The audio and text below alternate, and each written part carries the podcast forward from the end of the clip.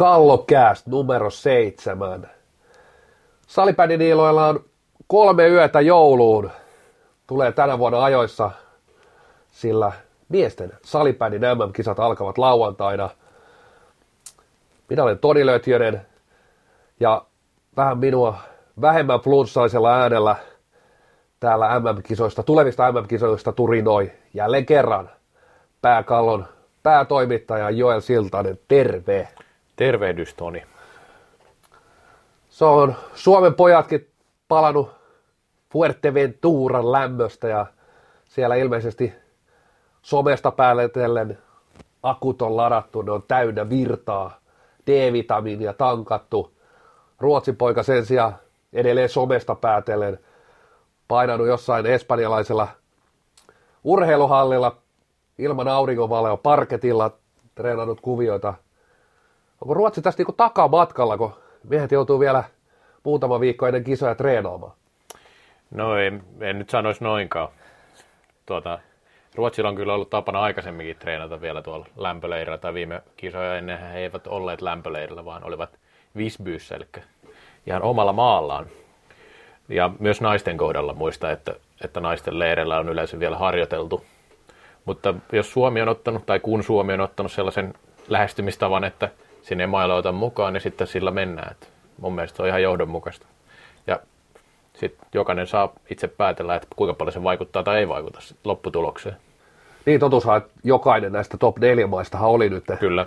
etelän lämmössä. Sveitsi oli Dubaissa, Kettusen PTV Tsekin joukkueen jonnekin lämpimään, en muista mihin, mutta sielläkin otettu tämä aurinkokennosysteemi käyttöön. Ja, ja tiedätkö itse asiassa, onkohan Suomi tosiaan silloin 2008-2010, silloin ainakin mentiin ensimmäisiä kertoja Kyllä.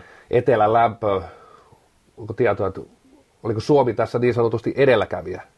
No, ihan varmaa tietoa on, mutta käsittääkseni kyllä. Että ainakin tästä, tästä on semmoinen käsitys itsellä, että Suomi nimenomaan nykyjohdolla ensimmäisiä, ensimmäisenä vei, mutta voi olla mahdollista, että näin on joku muukin tehnyt, tehnyt että salibändi näistä aiemmista vuosista aina vähän vaikea löytää tietoa. Että Kyllä.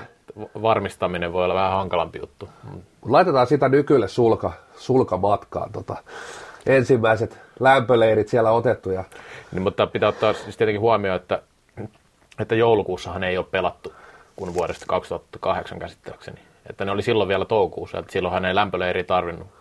Totta, Suomessakin jo muutama säde tulisi niin, siihen niin. vuoden aikaa. niin, kyllä. Eli tässähän nyt on spesiaalitilanne sinänsä, kun moni saattaa ihmetellä tai pohtia muutenkin, että minkä takia tämmöinen systeemi ylipäänsä on, niin harvassa lajissa tosiaan pelataan tähän kaikista pimeämpään aikaan mitään kisoja. Että, ja yleensä siis keskellä kautta myös. Niin, kyllä, kyllä. Että erikoinen sinänsä se järjestely ja se ehkä vai, vaatii sitten tämmöisiä vähän erikoisempia toimiakin. Että tästä nyt kun osa on vähän sillä lämpöleiri, että, että onko siitä hyötyä vai ei ja itsekin vähän Twitterissä jotain kommentoi, että vähän vaikea sanoa, että mikä se hyöty on tai ei ole, kun ei semmoista niin kuin henkilökohtaista kokemusta mistään tällaisesta vastaavasta. Lähinnä tarkoitin sitä, että niin kuin sinänsä paha sanoa, että mit, mitä hyötyä siitä kellekin on loppupeleissä konkreettisesti. Sama juttu kuin se, että mitä eroa siinä on, että jos Ruotsi treenaa ja Suomi ei treenaa, että mitä se sitten lopulta näkyy, niin paha sanoa. Nyanssit, nyansseja varmaan loppupeleissä koko, kokonaisuuden kannalta. Mutta... mutta jälkikäteen erittäin maukas siinä sitten kommentoida, että niin. koska metodit kuitenkin pikkusen eroa, että toisella mailat mukana ja toisella ei, niin tulos sitten ratkaisee. Siitä voidaan vetää hyviä johtopäätöksiä jälkikäteen, Joo, kuten kyllä. aina.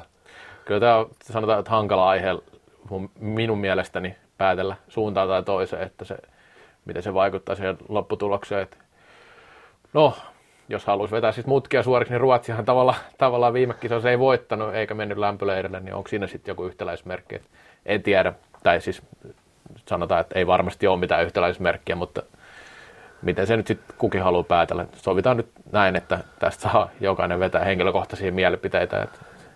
Kyllä. Tosiaan lauantaina alkaa MM-kisat ja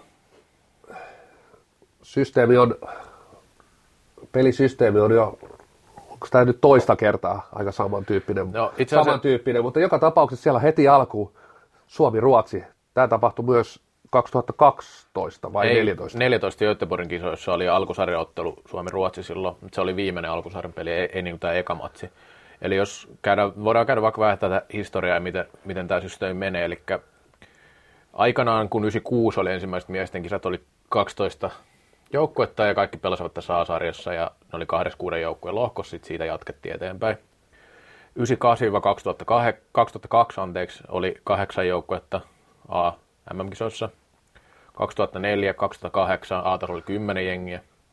Sitten tuli tämä 16 jengiä 2010 ja ne kahdet kisat 2010 ja 2012 mentiin sillä lailla, että ei ollut mitään tasolohkoja. Ja sitten vuodesta 2014 on ollut tasolohkot, eli tässä nyt, jos tämä systeemi selitään tai kun tämä systeemi selitään, se menee sillä tavalla, että A- ja B-lohkossa pelaa näin paremmat joukkueet, ja A-tasolta kaksi parasta menee suoraan puolivälieriin, ja kaksi sitten ne menee neljännesvälieriin. Sitten taas tämä niin sanottu B-taso, eli C- ja D-lohko, että siellä on vähän heikompia joukkoita, niin kaksi parasta niistä lohkoista menee tuonne neljännesvälieriin, ja kaksi huonompaa siellä 13-16. Neljännes välieri, voit, välieri voittajat menevät puolivälieriin ja häviäjät pelaavat sijoista 9-12. Siinä se on simppelisti selitettynä. Pidän erittäin hyvänä tätä uutta systeemiä, ainakin itse, että tässä ei hirveästi tule niitä 30 0 rallatteluja. No ei tule. Rallatteluja pitäisi tulla oikeastaan juuri ollenkaan, että aika, aika hyvin saatu eihän tämä ideaalisysteemi mielestäni ole, mutta sanotaan, että koska tasoerot on niin valtavia, niin tämä on, tämä on mielestäni erittäin hyvä systeemi näillä, näillä tasoeroilla, että siellä on tosi mielenkiintoinen, ehkä kisojen mielenkiintoisin loppupeleissä, totta kai top 4 ja mitalit on, on niin omassa stratosfäärissään, mutta se on todella, todella sellainen tasainen, tämä, voisiko sanoa keskikasti, No 5-12 siellä. Kyllä. Siinä on mielenkiintoista vääntää. Lasken siihen Latvian, Norjan, Saksan, Slovakia. Joku sitä vielä puuttuu. Puolankin voi laskea siihen. Sanoiko Tanska? Tanska en sanonut, mutta ehdottomasti kuuluu siihen. Puola, Puola ehkä, ehkä siinä porukassa enemmänkin, että e- Tanska ehdottomasti siinä porukassa, mutta mielenkiintoista nähdä, nouseeko Puolakin tappeleen niistä samoista sijoista. Joo, ja mielenkiintoista olisi vielä, jos tulisi vähän Euroopan ulkopuoleltakin siihen kokeilemaan jotain joukkueita. Toki haasteensa siihen on, mutta, mutta sen näkee, näkee sitten, kun kisat, kisat etenee siihen vaiheeseen.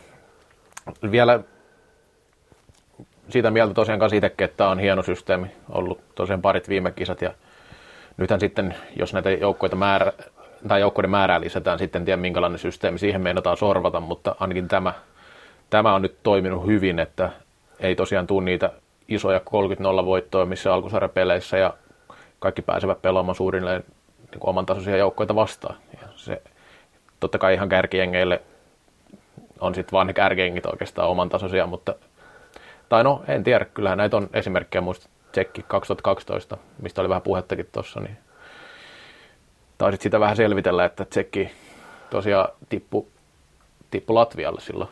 Kyllä, tai itse asiassa silloin mentiin tosiaan niin, että on, on, olisi ne kisat, jotka moni muistaa, kun Saksa oli neljäs.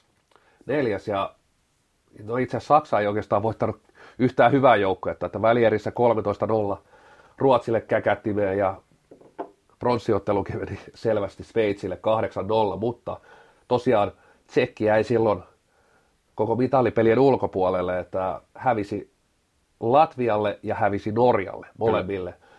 Mutta sitten kuitenkin Saksa usein muistetaan näistä kisoista, koska se oli neljäs, neljäs mutta se oli ehkä kuitenkin Tsekin huonoutta silloin, silloin mutta tosi harvassahan nämä, nämä yllätykset on loppupeleissä sitten ollut. Ja ainoa, mikä tietysti tässäkin systeemissä on se, että mikä nyt ehkä jokaisissa, otetaan nyt vaikka jääkiekkokin tähän vertailuksi, niin jalkapallo on huono vertailu, mutta jääkiekko, että kyllä tuossa alkulohkossa vähän merkityksettömiä pelejä tulee.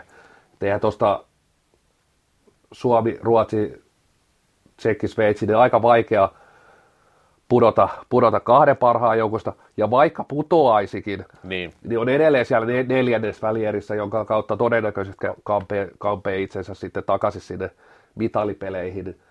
Eli siinä mielessä esimerkiksi just kisojen Suomen avausottelu Suomi-Ruotsi, niin mielenkiintoinen ottelu, että millä, millä niin kuin kulmalla joukkoja, ja siinä otettiin jo Petteri Nykykin kanssa kiinni siihen, että tuo ottelu aika mielenkiintoinen siinä mielessä, että kuinka paljon näytetään, näytetään vastustajille omaa YVtä ja miten paljon siihen henkisesti lähdetään lataamaan paukkuja, paukkuja koska to, loppujen lopuksi niin se merkitys on, on kisojen kannalta aika pieni sen avausottelun. Joo, ja tosiaan tuo, mistä puhuttiin tsekki, niin sehän ei ollut tällä uudella systeemillä, ei ollut. vanhalla systeemillä. Kyllä. Mutta käydään vielä vähän läpi, ennen kuin mennään näihin lohkoihin, me keskustellaan lohkoista aika laajasti, laajasti vielä erikseen. Vähän sillä tässä on varmaan kuuntelijoita, joita mm kiinnostaa oletettavasti, koska tässä nyt puhutaan MM-kisoista, niin miten voit seurata MM-kisoja Suomesta käsin, niin tietysti ensisijaisesti Yle näyttää niin Suomen ottelut. Sitten jos kiinnostaa laajemmin, eli kaikki matsit, niin IFFn YouTube-kanavat ykkönen ja kakkonen näyttää matseja suorana, ja ykköskanavalta näkee varsinkin näitä parempia, parempien joukkueiden kohtaamisia, ja kakkoskanavalta sitten vähän näiden heikompien joukkueiden otteluita. Ja tietenkin nyt jos haluaa sitten tekstuaalisesti seurata, niin ainakin Yle on kisoissa ja tietenkin me ollaan pääkalo.filtä kisoissa kolmella henkilöllä koko kisojen ajan, että sieltäkin tulee sitten tarinaa. Toni, olet itsekin kisoissa. Mitä teet siellä? No nyt on tänä vuonna rooli on matka isäntänä, että maailmanmestari Mikko Kohosen kanssa lähdetään sitten perjantaina puolivälierissä, puolivälieristä eteenpäin ja charterlentoja yritetään pitää liiton ja liikan ja tietysti yhteistyökumppanit, mutta siellä on myös ihan random salipädi faneja, salipädi ystäviä matkassa mukana, niin heille, heille tiettyä ohjelmaa ja vähän avata, avata MM-kisoja ja näitä pelejä, pelejä ja Suomen vastustajia ja Suomen joukkuetta ja ihan mukava, mukava uusi rooli itsellekin ja kiva päästä oikeastaan, ei siinä pitää kyllä, siellä on kiva olla koko kisatkin, mutta pääsee oikeastaan sitten kuitenkin tuohon loppuhuipennukseen mukaan. Joo, ja se, se jäi mainitsematta, että meillä oli tosiaan kolme toimittajaa, mutta sitten tulee vielä analyytikko Hakkarainen siihen loppukisojen ajaksi. Eli siinä on sitten jonkinlaista vähän syvempääkin tekstiä tulossa. Mutta sitten mennään eteenpäin, koska asia on paljon tässä, tässä lähetyksessä. Ja A-lohko. A-lohkon Tsekki Sveitsi on ne kaksi ennakkosuosikkia parempaa joukkuetta meidän papereissa, varmaan ihan kaikkien papereissa. Sitten on Latvia haastaja, sitten on Saksa haastaja. Ja tässä nyt Latvia, ainakin tässä ottaisin Saksan ohi kumminkin. Saksa on vähän häilyvä ollut näissä. Mutta Tsekki, siitä voisi lyhyesti, me ollaan aikaisemmin puhuttu Tsekistä kyllä. Tsekki on sillä tuttu varmaan semmoisen, joka seuraa salibändiä. Tota, mitä sä nostaisit Tsekistä? Tietenkin isäntämaa saa kotiyleisön tuen, varmasti siellä on hyvä meininki katsomossa, niin mitä nostoa sä oot Tsekistä kaivannut itse? No joo, Tsekki tietysti näitä, näitä päävastustajia vähän tietysti käytiin silloin läpi tosiaan, olisiko ollut Kallokäst nelosessa, kun Emman valinnat tehtiin, ja tietysti Petteri Nykyn kanssa käytiin myöskin, myöskin näitä, ja tietysti hallitsevan maailmanmestarin Suomen päävalmentaja Petri Kettunen siellä penkin takana, ja se, ne ottelut, mitä nähnyt, niin Tsekki ottanut sellaisen askeleen kettusmaiseen suuntaan kyllä, että toki ollut aina äärimmäisen vastahyökkäysorientoitunut, mutta mun mielestä on tullut sellaista tiettyä rauhallisuutta, tietty, tietty tapaa vielä enemmän pallon kanssa puolustamista. Oli hyvin riskitöntä peliä noissa viimeisissä maaotteluissa.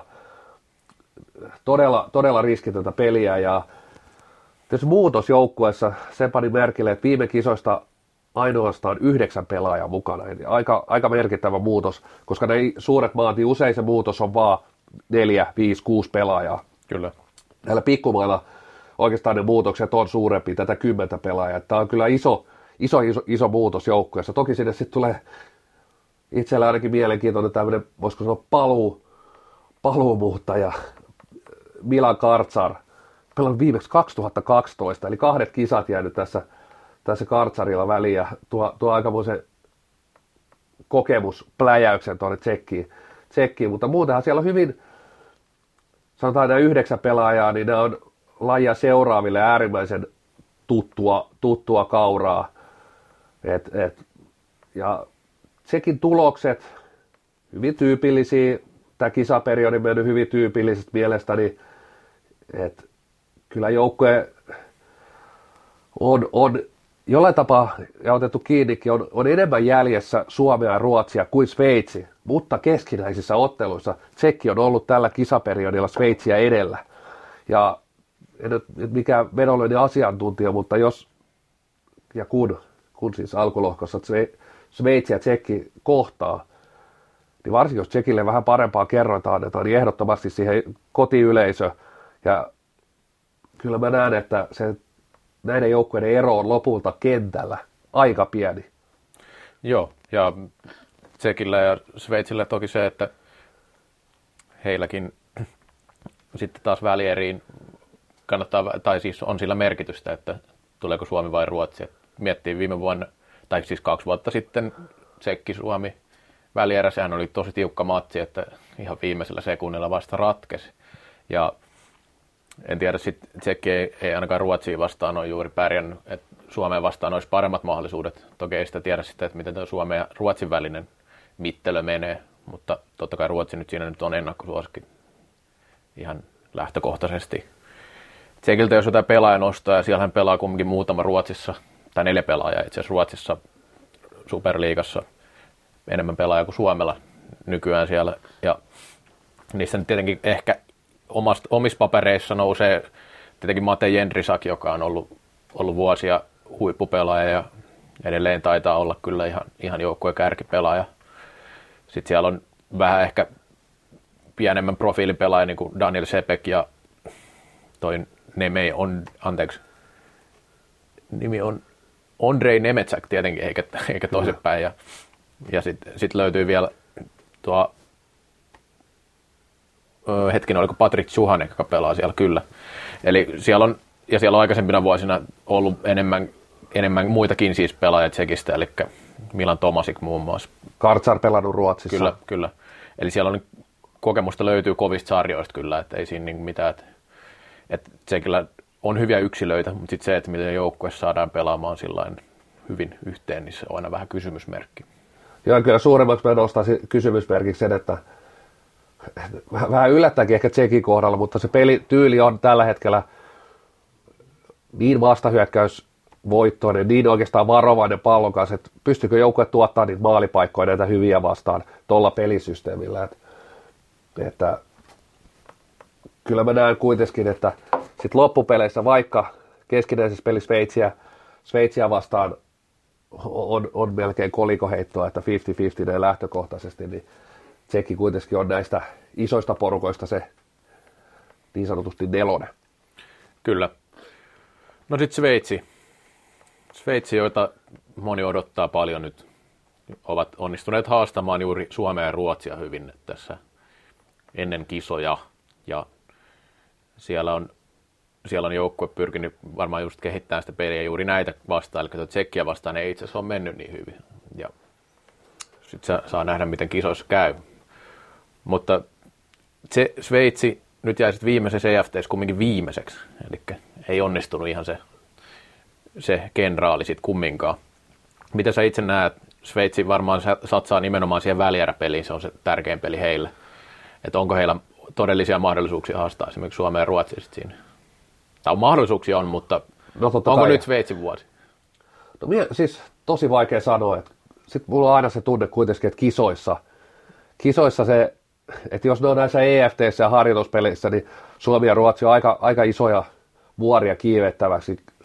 Sitten näissä, näissä MM-kisoissa niin se vuori kasvaa vielä tuplasti. Että, ja mistä otettiin nykyyn kanssa kiinni ja kuuluu u, usein muualtakin, niin tuossa Sveitsissä se, se, se mentaali on jotenkin, että ollaan jäljessä ja siellä ei ole vielä löydetty sellaista, että hei me oikeasti pystytään voittamaan nuo isot. Ja siinä on varmaan se suurin haaste. Haaste toki pelillisesti pelaajataidoissa ovat jonkun verran jäljessä, mutta ei enää niin paljon. Ja siellä on niin hyvä valmennus. On nyt toiset kisat, niin tietysti ne odotukset, jo oikeastaan, että eka kisat on vähän harjoittelua ja toisissa kisoissa päästä iskee, iskee että, mutta kyllä mä näen, että Suomi, Suomi Sveitsi esimerkiksi välierässä niin on, on, on, on mielenkiintoinen ottelu, että kyllä – Sveitsi, Sveitsi toki pölläytti Ruotsinkin ensimmäistä kertaa historiassa aikana tämän kisaperiodin aikana, aikana mutta kyllä mä näen, että se, se tuskin kisoissa, kisoissa onnistuu. Joo. Toki tuo World Games-menestys tietenkin antaa vähän, vähän sieltä semmoista lisää boostia varmasti joukkueelle. Silloin tiputti Suomeen tosiaan silloin välierissä. Ja se ja tosiaan 14 pelaajaa viime kisoista, että kyllä siellä selkeästi jatkuu, mutta Jans on löytänyt siellä ne palikat, palikat ja niillä nyt, nyt voisiko sanoa, että on vähän valmiimpia ja kokeneempia. Siellä on paljon myös oikeasti kokemusta, vaikka siinä on tullut tätä niin kuin nuortakin, nuortakin voimaa, niin kyllä siellä edelleen Powerit painaa ja on tosi paljon näitä pitkän linjan ukkoja, jotka on painanut tuolla maajoukkoja. Tuntuu, että yhtä kauan kuin Mika Kohonen. No Power on vähän semmoinen Mika Kohos-hahmo siellä kyllä kieltämättä, että hän on pelannut pitkään ja ollut niin, niin sanottu kova pelaaja tosi pitkään. Ja en tiedä, onko siellä sitten paljon keskustelua siitä, että ei pitäisi mahtua enää kisoihin, mutta tota, niin, hänhän on kyllä erinomainen pelimies vielä, vähän vanhemmalla iällä. Muita nostoja sieltä nyt voisi nostaa vaikka Manuel Maureri, pelaa Ruotsissa nykyään ja on hyvä, erinomainen pelaaja, kova maalintekijä myös. Sitten täältä nyt tosiaan maalivahtiosastolla Pascal Maier, miten itse arvioisit häntä? No siis mielestäni siinä, Sveitsi häviää. Okay. Häviää huippumaille. Et, et, et on hyvänä päivänä aivan loistava, mutta e, se taso heittelee mielestäni huippuvahdiksi liikaa, jos vertaa Eero Kososen Ruotsin, Ruotsin todennäköisesti ykkösmaalivahti Juha Reedi. Nyt ei ole ilmoittanut, kuka siellä ykkösvahti on, mutta uskon, että se Reed on. Ja, ja siis Maier ei missään nimessä ole huono maalivahti, mutta vertaus ei kahteen, kahteen kahteen huippumaan maalivahtiin, niin mielestäni taso heittelee liikaa. Ja, ja tietysti kun joukkue kohtaa Ruotsi tai Suomen, niin maalivahtipeli pitää olla ihan, ihan mintissä. Siellä pitää olla nämä perusjutut, erikoistilanne pelaaminen ja maalivahtipelaaminen niin onnistuu täydellisesti, jotta, jotta toi Ruotsi tai Suomi pystytään ylipäätään haastamaan. Kyllä. No, se Sveitsistä. Mennään Latviaan ja Latviasta meillä on erikois infoa, eli olet kysynyt Japi Riihimäeltä, eli Arto Riihimäeltä, päävalmentajalta kommentteja Latvian, Latvian tilanteesta ennen kisoja, ja sieltä voisit vähän avata, mitä Japi sanoi sitten. Joo, tosiaan Latvia, Latvialla aikamoinen pettymys kotikisoissa. Joukkue sijoittui oliko yhdeksäs. Kyllä yhdeksäs, joo, muistan näin ulkoa. Kaikkea, kaikkea ei mennä muistaa tässä datan määrässä, mutta tosiaan melkoinen pettymys ja tietysti kysyy sitäkin Riihimään Artolta ja sanoi, että kyllä se tietotapa oli aika niin kuin positiivinen voima, että siellä se pettymys on, on käännetty, käännetty sen voimavaraksi ja valmennus tullut viime syksynä mukaan, eli Arto Riihimäki ja Perttu Kytöhonka, Kytöhonka ja kyseli tietysti aika paljon tästä leirityksestä, kisaperiodista, miten, miten se on edennyt ja, ja kyllä, kyllä tietysti kun jos valmentaja yhtään tuntee, niin kyllä he on paljon keskittynyt siihen peliin, itse peliin, että siellä ei, siellä ei fysiikkatestejä ole pidetty ja tietysti niin kuin ihan oikeastaan ymmärrettävä, nämä latvialaiset on aina ollut fyysisyydestä tunne. Se, se, ei ole se heikkous, etteikö ne pojat jaksaisi niin painaa siellä kentällä. Et enemmän, enemmän ne ongelmat on kyllä siellä pelitavassa ja sellaisessa – ja jopa yksilötaidoissakin. Taidoissakin ja tietysti niin kuin siinä sen ison muutoksen, koska joukko on ollut hyvin vastahyökkäysorientoitunut ja että se muutos on ollut valtava. Että oikeastaan mielenkiintoista nimenomaan, että he on paljon pelaajia, jotka pelaa omissa seurajoukkoissa hyökkää ja pelaa tällä hetkellä nyt maajoukkoissa puolustajia, koska halutaan sitä pallollista peliä viedä eteenpäin ja ne puukäsipakit on sieltä sitten pudonnut maajoukkojen setistä pois ja todella paljon käyttäneet aikaa niin joukkueen rakentamiseen, että paljon videoita katselleet, keskustelleet, että sitten on löytänyt aika nopeasti kuitenkin niitä hyökkäjäpelaajia sinne puolustajiksi ja lähtenyt sitä kautta rakentaa. Et se oikeastaan ehkä itselle tulee ensimmäisenä, että riittääkö niin aika. Et pelitavan muutos on iso, pelitapa on haastava. Ne jätkät ei kuitenkaan ole sillä tavalla pelannut semmoista huippusalibändiä, kovin paljon. Onko se pelikäsitys, vähän niin kuin riittääkö siinä se valtti ja taito pelata tällaista salibändiä vielä? Mun mielestä suunta on erinomainen oikea valittu, että hylätään sellainen peleissä roikkuminen ja tulospelaaminen ja lähdetään rakentamaan uutta juttua, että Latvia voi hyvin olla muutamassa vuodessa ottaa sen ponnahduksen näistä edellä mainitusta Tanska, Saksa tällä, tällä systeemillä, mutta tuleeko tämä liian nopeasti vielä, vielä niin se on, se on ainakin itselle se ehkä kysymysmerkki. Ja sitten sitä mittaria sinne isoihin, niin siitäkin otin Japin kanssa kiinni, että se on tietysti sääli, että joukko ei pääse yhtään mittaamaan. Kertaakaan kisaperiodille ei ole mitattu, paitsi Sveitsi karsinnoissa. Ja siinäkin joukkoja huomasi että heti eka 30 minuuttia ihmeteltiin, että nopeus, pelinopeus on niin paljon kovempi, mitä sitten ns. muita kuin top 4 maita vastaan. Sitten se, se kisoissa se haastaminen tulee just haasteeksi siinä kohtaa, koska nämä joukkueet ei ole tottunut siihen tempoon, että se tempo nousee yhtäkkiä niin kovaksi ja vaikea, vaikea pelata hyvää 60 näitä hyviä vastaan. Joo, korjataan vielä nyt, nyt kun puhuttiin molemmat vähän, vähän sontaa niin sanotusti, eli Latvia oli kymmenes lopulta Okei, okay, kymmenes, sijoitusottelu. Ottelu joka tapauksessa putos, putos pois tuossa neljännes välierävaiheessa hävisi Tanskalle. Ja Tanskahan tuli siis täältä top 8 ulkopuolelta siinä vaiheessa. Ja se oli iso pettymys, kotikisat ja odotukset oli kumminkin kohtalaisen korkeat ja se vähän vaikutti ehkä niihin kisojen tunnelmaankin silloin, muistelen kyllä. näin. Mutta no, siellä tosiaan, jos ajattelit, katsoin 2016 kisaperiodilla, joukkue pelasi ainoastaan seitsemän harjoitusottelua. Tietysti silloin ei ollut karsintojakaan. Joo. Nyt 16 Joo. harjoitus- ja karsintaottelua.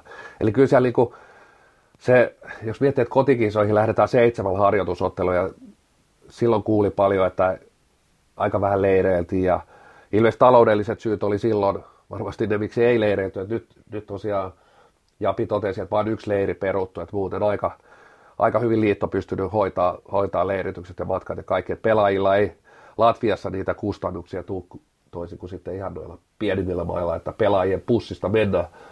Mutta tosiaan, ja 12 pelaajaa viime kisoista, että kuitenkin se loppujen lopuksi, vaikka se muutos on ollut pelillisesti iso, niin aika normaali tuommoinen pelaajistossa toi muutos. Joo, ja Latviallahan viime kisoja ennen oli ongelmia, muistelisin näin, että he, heillä ei ollut valmentaja oikein vielä niin samana vuonnakaan siinä alussa selvillä, että, että miten he lähtee kisoihin. Eli hyvin erilainen tilanne kuin viime Kyllä. kerralla. Ja Latviahan on ollut sillä aika vakaasti tuossa 5-8, toki viime kisat iso pettymys, mutta muuten sillä aika tuota keskikastia nimenomaan. Tuossa vähän ylempää keskikastia voi sanoa, jos puhutaan 16 maasta. Mitäs pelaaja Japi sitten nosti sieltä? No sieltä nousi Kovalevski, noussut oikeastaan vähän pimennosta tuohon ykköskentän laituriksi, laituriksi ja sitten tietysti siellä on suomalaisille tuttuja. Yritin vähän poimia näitä ei, ei niin tuttuja pelaajia häneltä, että sieltä ei tule pelkkä, tietysti Krumins on, on joukkueelle todella tärkeä iso pelaaja, iso pelaaja. Osalle saattaa tuttu, tuttuja olla nämä muutkin, mutta Raitums, Tepsis pelas. Kyllä, joukkue on, on ykköskentä sentteri ja tämmöinen johtajahahmokin joukkueessa, että on, on, on niin todella tärkeä pelaaja. Öö, nosti, nyt ei näitä etunimiä aina muista, Janis Rajetsikis, Rajetsikis oli hänen nostonsa. Ollut, ollut Riihimäen valmennuksessa kaksi kautta ja sillä tavalla myös sellaista yhteistä historiaa ja maajoukkueessa ollut, ollut niin näissä otteluissa erittäin, erittäin hyvä. Harmittelee, että joukkueen nuori, nuori superjuniori, joka tulee olemaan niin kuin seuraava latvialainen tähti Rakovskis, niin siellä, siellä voitti pistepörssin noissa karsinoissa ja on loukkaantunut, eli joutui ihan viime hetkellä sitten vaihtaa tämän Rakovskisin toiseen pelaajaan, että sitä har, harmitteli, mutta totta kai Krubins, Raitums, isoja, isoja pelaajia siellä, että lajia seuraaville tuttuja ja suomalaisille etenkin. Joo, Latvia varmaan meidän papereissa 5-8 taistelee niistä sijoista – sitten jos puhutaan Saksasta nyt sitten, joka on neljäs joukkue tässä lohkossa, niin Saksa on, se on vaihdellut se heidän suoritustasonsa tässä. No se 2012 oli tämä erikoinen, erikoinen onnistuminen. Toki silloin heillä oli vähän kovempi joukkue ehkä kuin sitten seuraavissa kisoissa. Kyllä No, silloin oli nämä Ramoni Boldit, Holtsin veljekset, No Holtzin veljekset erityisesti. erityisesti nimenomaan. Mutta tota niin, sitten 14 putosivat Tanskalle silloin neljännesvälierissä ja se oli aika pettymys heille sitten tietenkin, kun eivät päässeet edes puolivälieriin mukaan. Ja heillä tosiaan ongelmaa tässä, että pelaajat joutuvat kieltäytymään, koska ei ole taloudellista tukea ollut aina, aina tähän. Ja ei ilmeisesti, ilmeisesti se on niin kuin ihan yleinen ongelma siellä, että ei saada parhaita pelaajia välttämättä mukaan, koska joutuu omasta pussista maksaa se osallistumisen. Saksassahan on muistaakseni noin 10 000 lisenssipelaajaa, sinänsä ihan, ihan hyvä määrä, toki ei sen kokoisessa maassa mikä erityinen määrä ole. Su- Suomessa on, Suomestahan sinne lähtee aika paljon pelaajia ja ovat siellä sitten monesti aika dominoivia pelaajia siinä liigassa. Siinä liigassa. Mutta tota viime, viime kisoissa kuitenkin sitten kahdeksan sakissa, että se oli ihan hyvä suoritus. Mutta mä näen, että Tans, Saksa on semmoinen joukkue, joka voi, voi pudota noissa neljännesvälierissä pois. No joo, tosi vaikea arvioida, että puolet pelaajista viime kisoista vaihtunut jälleen, Joo. jälleen että tyypillinen tämmöisille pienemmille, että se puolet pelaajista vaihtuu varsinkin varmasti näistä taloudellisista ja muistakin syistä, että siellä varmasti kaikki lopettaminen ja kaikki on aika paljon herkemmässä. Mutta hei, syksyn reeniottelut on ollut sitten kuitenkin aika erinomaisia, että neljä voittoa, yksi tasuri, yksi tappio ja kaikki näitä, voisiko sanoa heidän päävastustajiansa vastaan, eli ainoa tappio tuli muistaakseni, se tuli Slovakialle, mutta voitti Tanskan, voitti Norjan, voitti Slovakian toisessa ottelussa ja sitten Puolan kahdesti. Eli tämä syksy on ainakin tuloksellisesti ollut kyllä erittäin hyvä Saksalta ja pelaa erittäin pienimaalisia otteluita, että tekee, tekee neljää viittä ja yrittää päästä tuota kahta kolmea, että et, et tulokset näyttää siltä, että Saksa voi jopa olla tuo sitten kuitenkin ihan, ihan pystyy näitä pölläyttää Tanskaa ja muitakin. Ja niin kuin todettu, tämä keskikasti on tasainen. Joo, ja vaikka ennakkoon nyt ajatellaan, tai ainakin omissa papereissa Latvia on Saksaa edellä, niin kyllä se varmasti tiukka matsi tulee olemaan, että ei se, en sanoisi, että se on läpi jo huutojuttu miten, mitenkään Latvialle. Että se sitten varmaan ratkaisee paljon sitä, että minkälainen joukkue tulee, tai ratkaiseekin paljon, että minkälainen joukkue tulee neljännesvälissä vastaan, ja sitten katsotaan, miten siinä käy. No sitten B-lohko. No Suomi tietenkin, tätä ollaan puitu aikaisemmin. Suomi lähtee maailmanmestarina, siitä ei tarvi mun mielestä ihan hirveästi se enempää puhua. Ruotsi, no huippunippu ei juuri heikkouksia sillä lailla äkkiseltä, jos tulee, niin ei millään osa-alueella tai melkein kaikilla osa-alueilla kisojen paras ennakkoon, niin kuin, jos puhutaan pelaajistosta vaikka ihan näin Kyllä. lähtökohtaisesti. Hill on nyt kuitenkin ihan uusi coachi, että näetkö, että sillä voi olla vai- vaikutusta? No en, mä, en oikeastaan, että kyllä siellä, siellä jotenkin se homma toimii aina, on siellä ketä vaan valmentajana ja, ja kyllä Hill on, on mun mielestä sen, mitä tiedän ja kuullut, niin on arvostettu valmentaja kuitenkin, että se on, välillä tuntuu, että se maajoukkueen päävalmentajan pesti ei edes Ruotsista lo- loppujen lopuksi ole se halutuin pesti, Mm. että jos katsoo, niin ei siinä koko aikaa tässä sanotaan 20 vuoden aikana, niin tuntuu, että ei siinä niinku sen valtakunnan paras valmentaja ole ollut penkin takana. Mutta tietysti pelaaja materiaali on jo niin kova, että kyllä sillä joka kerta tietysti lähdetään ennakkosuosikkina. Niin, Ruotsi on nyt ollut aina kisoissa finaalissa. Kyllä. Että siinä on, siinä on jonkinmoinen putki kyllä jo, että, että jos puhutaan muista joukkueista, niin, niin sitten taas esimerkiksi Sveitsi ja Tsekki ovat olleet kerran molemmat, että, että no, Ruotsi on, Ruotsi on, edell- on, on kyllä mun mielestä ennakkosuosikki kisoihin, siis vaikka Suomi, Suomella on tietenkin tietynlaisia mahdollisuuksia esimerkiksi voittaa, miksei muillakin, mutta kaikki muut lähtee haastajina siinä tässä vaiheessa, kun ruvetaan miettimään, sitä, miettimään tätä kisaperiodia ylipäänsä. Ruotsilla on ehkä himpun verran kovempi nippu kuin viimeksi, koska heillä loukkaantui muutama tärkeä pelaaja just ennen kisoja. Niin eh, ei, en, en ainakaan itse pysty asettaa ketään muuta ennakkosuosikiksi tässä, näissä kisoissa kuin Ruotsia. No sitten muut joukkueet. Norja. Norja on sinänsä mielenkiintoinen jengi, että,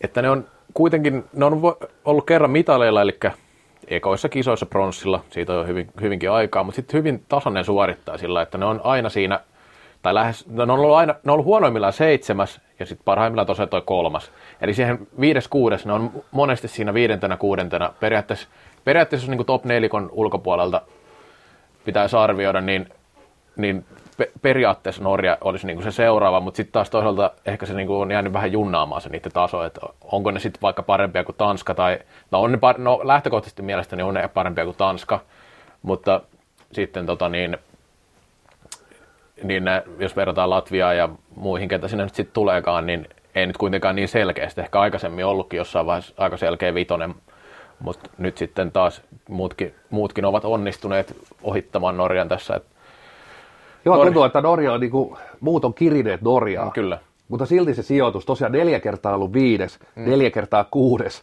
kyllä. Tosi, todella tasainen, itsekin huomioon tuonne, todella tasasta suorittamista, vaikka tuntuu, että Norja on vähän niin kuin hiipunut. Ehkä se muistaa sieltä joltain ajalta, kun tuntuu, että Norja on se ainoa haastaja Kyllä. meille neljälle isolle, että ne muut on ottanut kiinni, mutta kuitenkin kisoissa sitten, että et siellä Norjassa on aina ollut sellaista vähän Ruotsin alasarjapelaajaa, tietysti Gruber, Kieti Gruber, ainoa pelaaja, melkein minkä voi mainita joukkueesta, on, on, on, on niin todellinen supertähti ja yksi monien kisojen parhaita pelaajia, vaikka pelaa siis Norjan maajoukkueessa. Joo, ja viime kisossa hän tuli pelaamaan vaan se yhden pelin ja ilmoitti silloin, että maajoukkueura loppuu, mutta sitten nyt syksyllä ilmoitti, että on käytettävissä kisoihin. Ja tosiaan Dalenin sentteri pelannut siellä pitkään, ihan huippupelaaja Ruotsissa, Ruotsin parhaimmista ja pelipaikalla on, no en tiedä onko liiottelu sanoa, että maailman parhaimmista, on ollut ainakin uransa aikana, en tiedä ehkä enää nykyään, ikä on jo sen verran, mutta ei, ei, hänen kohdallaan se ikä ei ainakaan näy ihan hirveästi. Aina, musta tuntuu, että edelleenkin pystyy dominoimaan. Erittäin taitava pelaaja ja fiksu sentteri. Sitten jos muita pelaajia sieltä voi siitä nostaa ainakin, niin Daniel Gitske, joka pelaa tuolla Ruotsissa, niin on myös Superliigassa semmoinen hyvä pelaaja. Siis sanotaan, että puolustaja myös aika taitava käsistää sillä ja kyllä se niin tuossa Norjan joukkueessa on tosi tärkeä pelaaja. Erittäin hyvä ollut maajoukkueessa monissa kisoissa. Ja sitten semmoisen yhden nuoren pelaajan halusin nostaa kuin Marius Pedersen. Hän, hän on nuorten MM-kisoissa säväyttänyt ja on semmoinen taitava kaveri. Vähän tämmöinen pystyy harhauttamaan kaikkia tekemään, ei toki MM-kisoissa välttämättä, mutta on semmoinen pelaaja, jota kannattaa seurata, saattaa niin sanotusti preikata näissä kisoissa, että on jo, ei tosiaan ole iällä pilattu kaveri, mutta, mutta tota, niin on osoittanut jo, että pärjää miesten tasolla varsin hyvin, eli nimi mieleen ja kannattaa seurata, että miten, miten poika pärjää. Tosiaan, tosiaan Norjalla sitten hyvin sama ryhmä, mitä viime kisoissa, 16 samaa pelaajaa. Eli ihan, ihan lähes identtisellä ryhmällä mennään. Ja, ja minkä pa, parin huomiolle, niin viime MM-kisojen jälkeen joukkue pelasi, ei pelannut yhtään harjoitusottelua ennen MM-karsintoja. Eli tota, heillä, heillä suhteellisen vähän näitä otteluita tässä kisaperiodilla. Nyt syksyllä toki, toki tuossa tuommoinen kolmen maaottelun putki, asiassa neljän, neljän maaottelun putki, Latvia, Puola, Saksa ja vielä Latvia uudestaan. Ja no, tulokset ei mitään kovin kummosia. Siellä on tappio Saksalle, tappio Latvialle, tasuri Tanskan kanssa, että menee siihen tasaiseen nippuun hänkin. Joo, sitten Tanska, joka on hyvin erikoinen joukkue tavallaan, että Tanskasta on vähän vaikea nostaa esimerkiksi nimimiehiä, siellä ei, ei pelaa tosiaan mitään nimimiehiä, mutta ovat kyllä kisoissa pystyneet hienosti venymään kaksissa viime kisoissa. On kuitenkin tulleet tuolta niin kuin heikommista lohkoista ja päässeet tuonne puoliväliriin asti. Ja, tuota, viime kisoissa tosiaan viides, ja millä tavalla, niin se on hyvin mielenkiintoista. Eli silloin Latvia putosi rankuilla ensin siinä neljännesvälierissä. Sitten, sitten kun tota, niin, tuli puoliväliä, että ne hävisi Suomelle, taisi olla 7-0, että siinä nyt ei nyt aika selkeä tasoero. Mutta sitten Viroa vastaan, kun oli 5-8, että mistä sijoista pelaa, niin voitti jatkoajalla. Ja sitten vielä se sijat 5-6, niin voitti Norjan rankkareissa. Eli niin kuin sanotaan aika kova venymiskykyä. Ja myös silloin 2014 voitti, voitti Saksan neljännesvälierissä nimenomaan rankkareilla. Eli ovat vähän jopa ylisuorittaneet näissä kisoissa, mi- mitä muistan näistä viime kisoista. Mutta sieltä niin täytyy se sanoa, että pari semmoista pelaajaa, jotka on itselle tuttu, eli Stefan Hedorf ja Brian Nielsen eivät, ole, eivät ole mukana. He ovat olleet aika tärkeitä kenttäpelaajia varsinkin. Ja sit, sitten jos pitää yksi, yksi, mikä mielestäni on heille nyt tärkein pelaaja, on tuo maalivahti Mike Trolle VD, joka Mike Trolle nimellä näköjään menee nyt, niin hänhän on sinun suosikkisi. tuota, tuulettanut, tuulettaa torjuntoja. Muista, että joskus nostit esille tämän maalivahdin torjuntojen tuulettamisen, että se on vähän väärin tässä laissa. Niin, niin, tai missä tahansa laissa. niin, tota, joka tapauksessa Trolle, niin kaksi, kahdessa viime kisoissa, niin 85 torjuntaprosenttia. Kyllä. Tanskalla niitä laukauksia tulee. Olisiko jopa ollut All Starsissa? Mm, on ollut muistaakseni ainakin toisissa. En muista. En muista myös mitkä kisat, mutta joissain kisoissa Joo. on aika varma, että oli, oli All Kyllä, kyllä.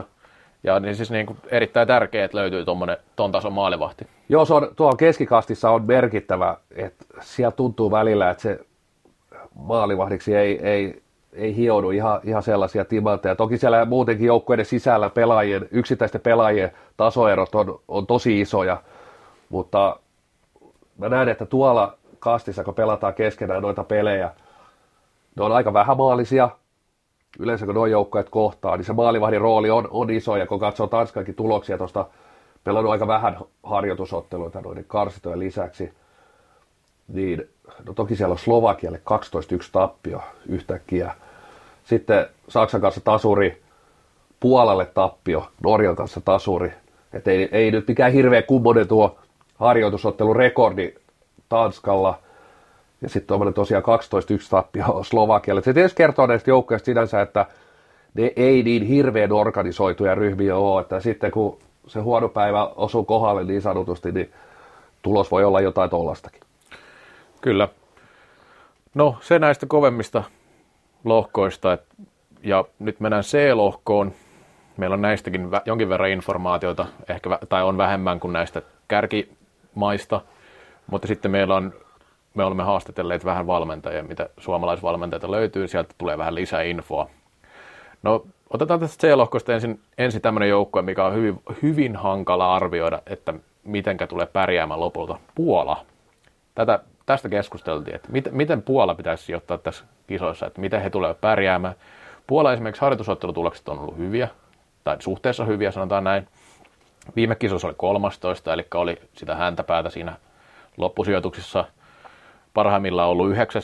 2010 ja esimerkiksi nuoret mm olisi 2015 6. eli ihan hyviä sijoituksia tämän tason joukkoille ja lähtee nyt tosiaan tuolta ponnistaan tuolta alemmista lohkoista. Miten sä itse arvioit tätä Puolaa?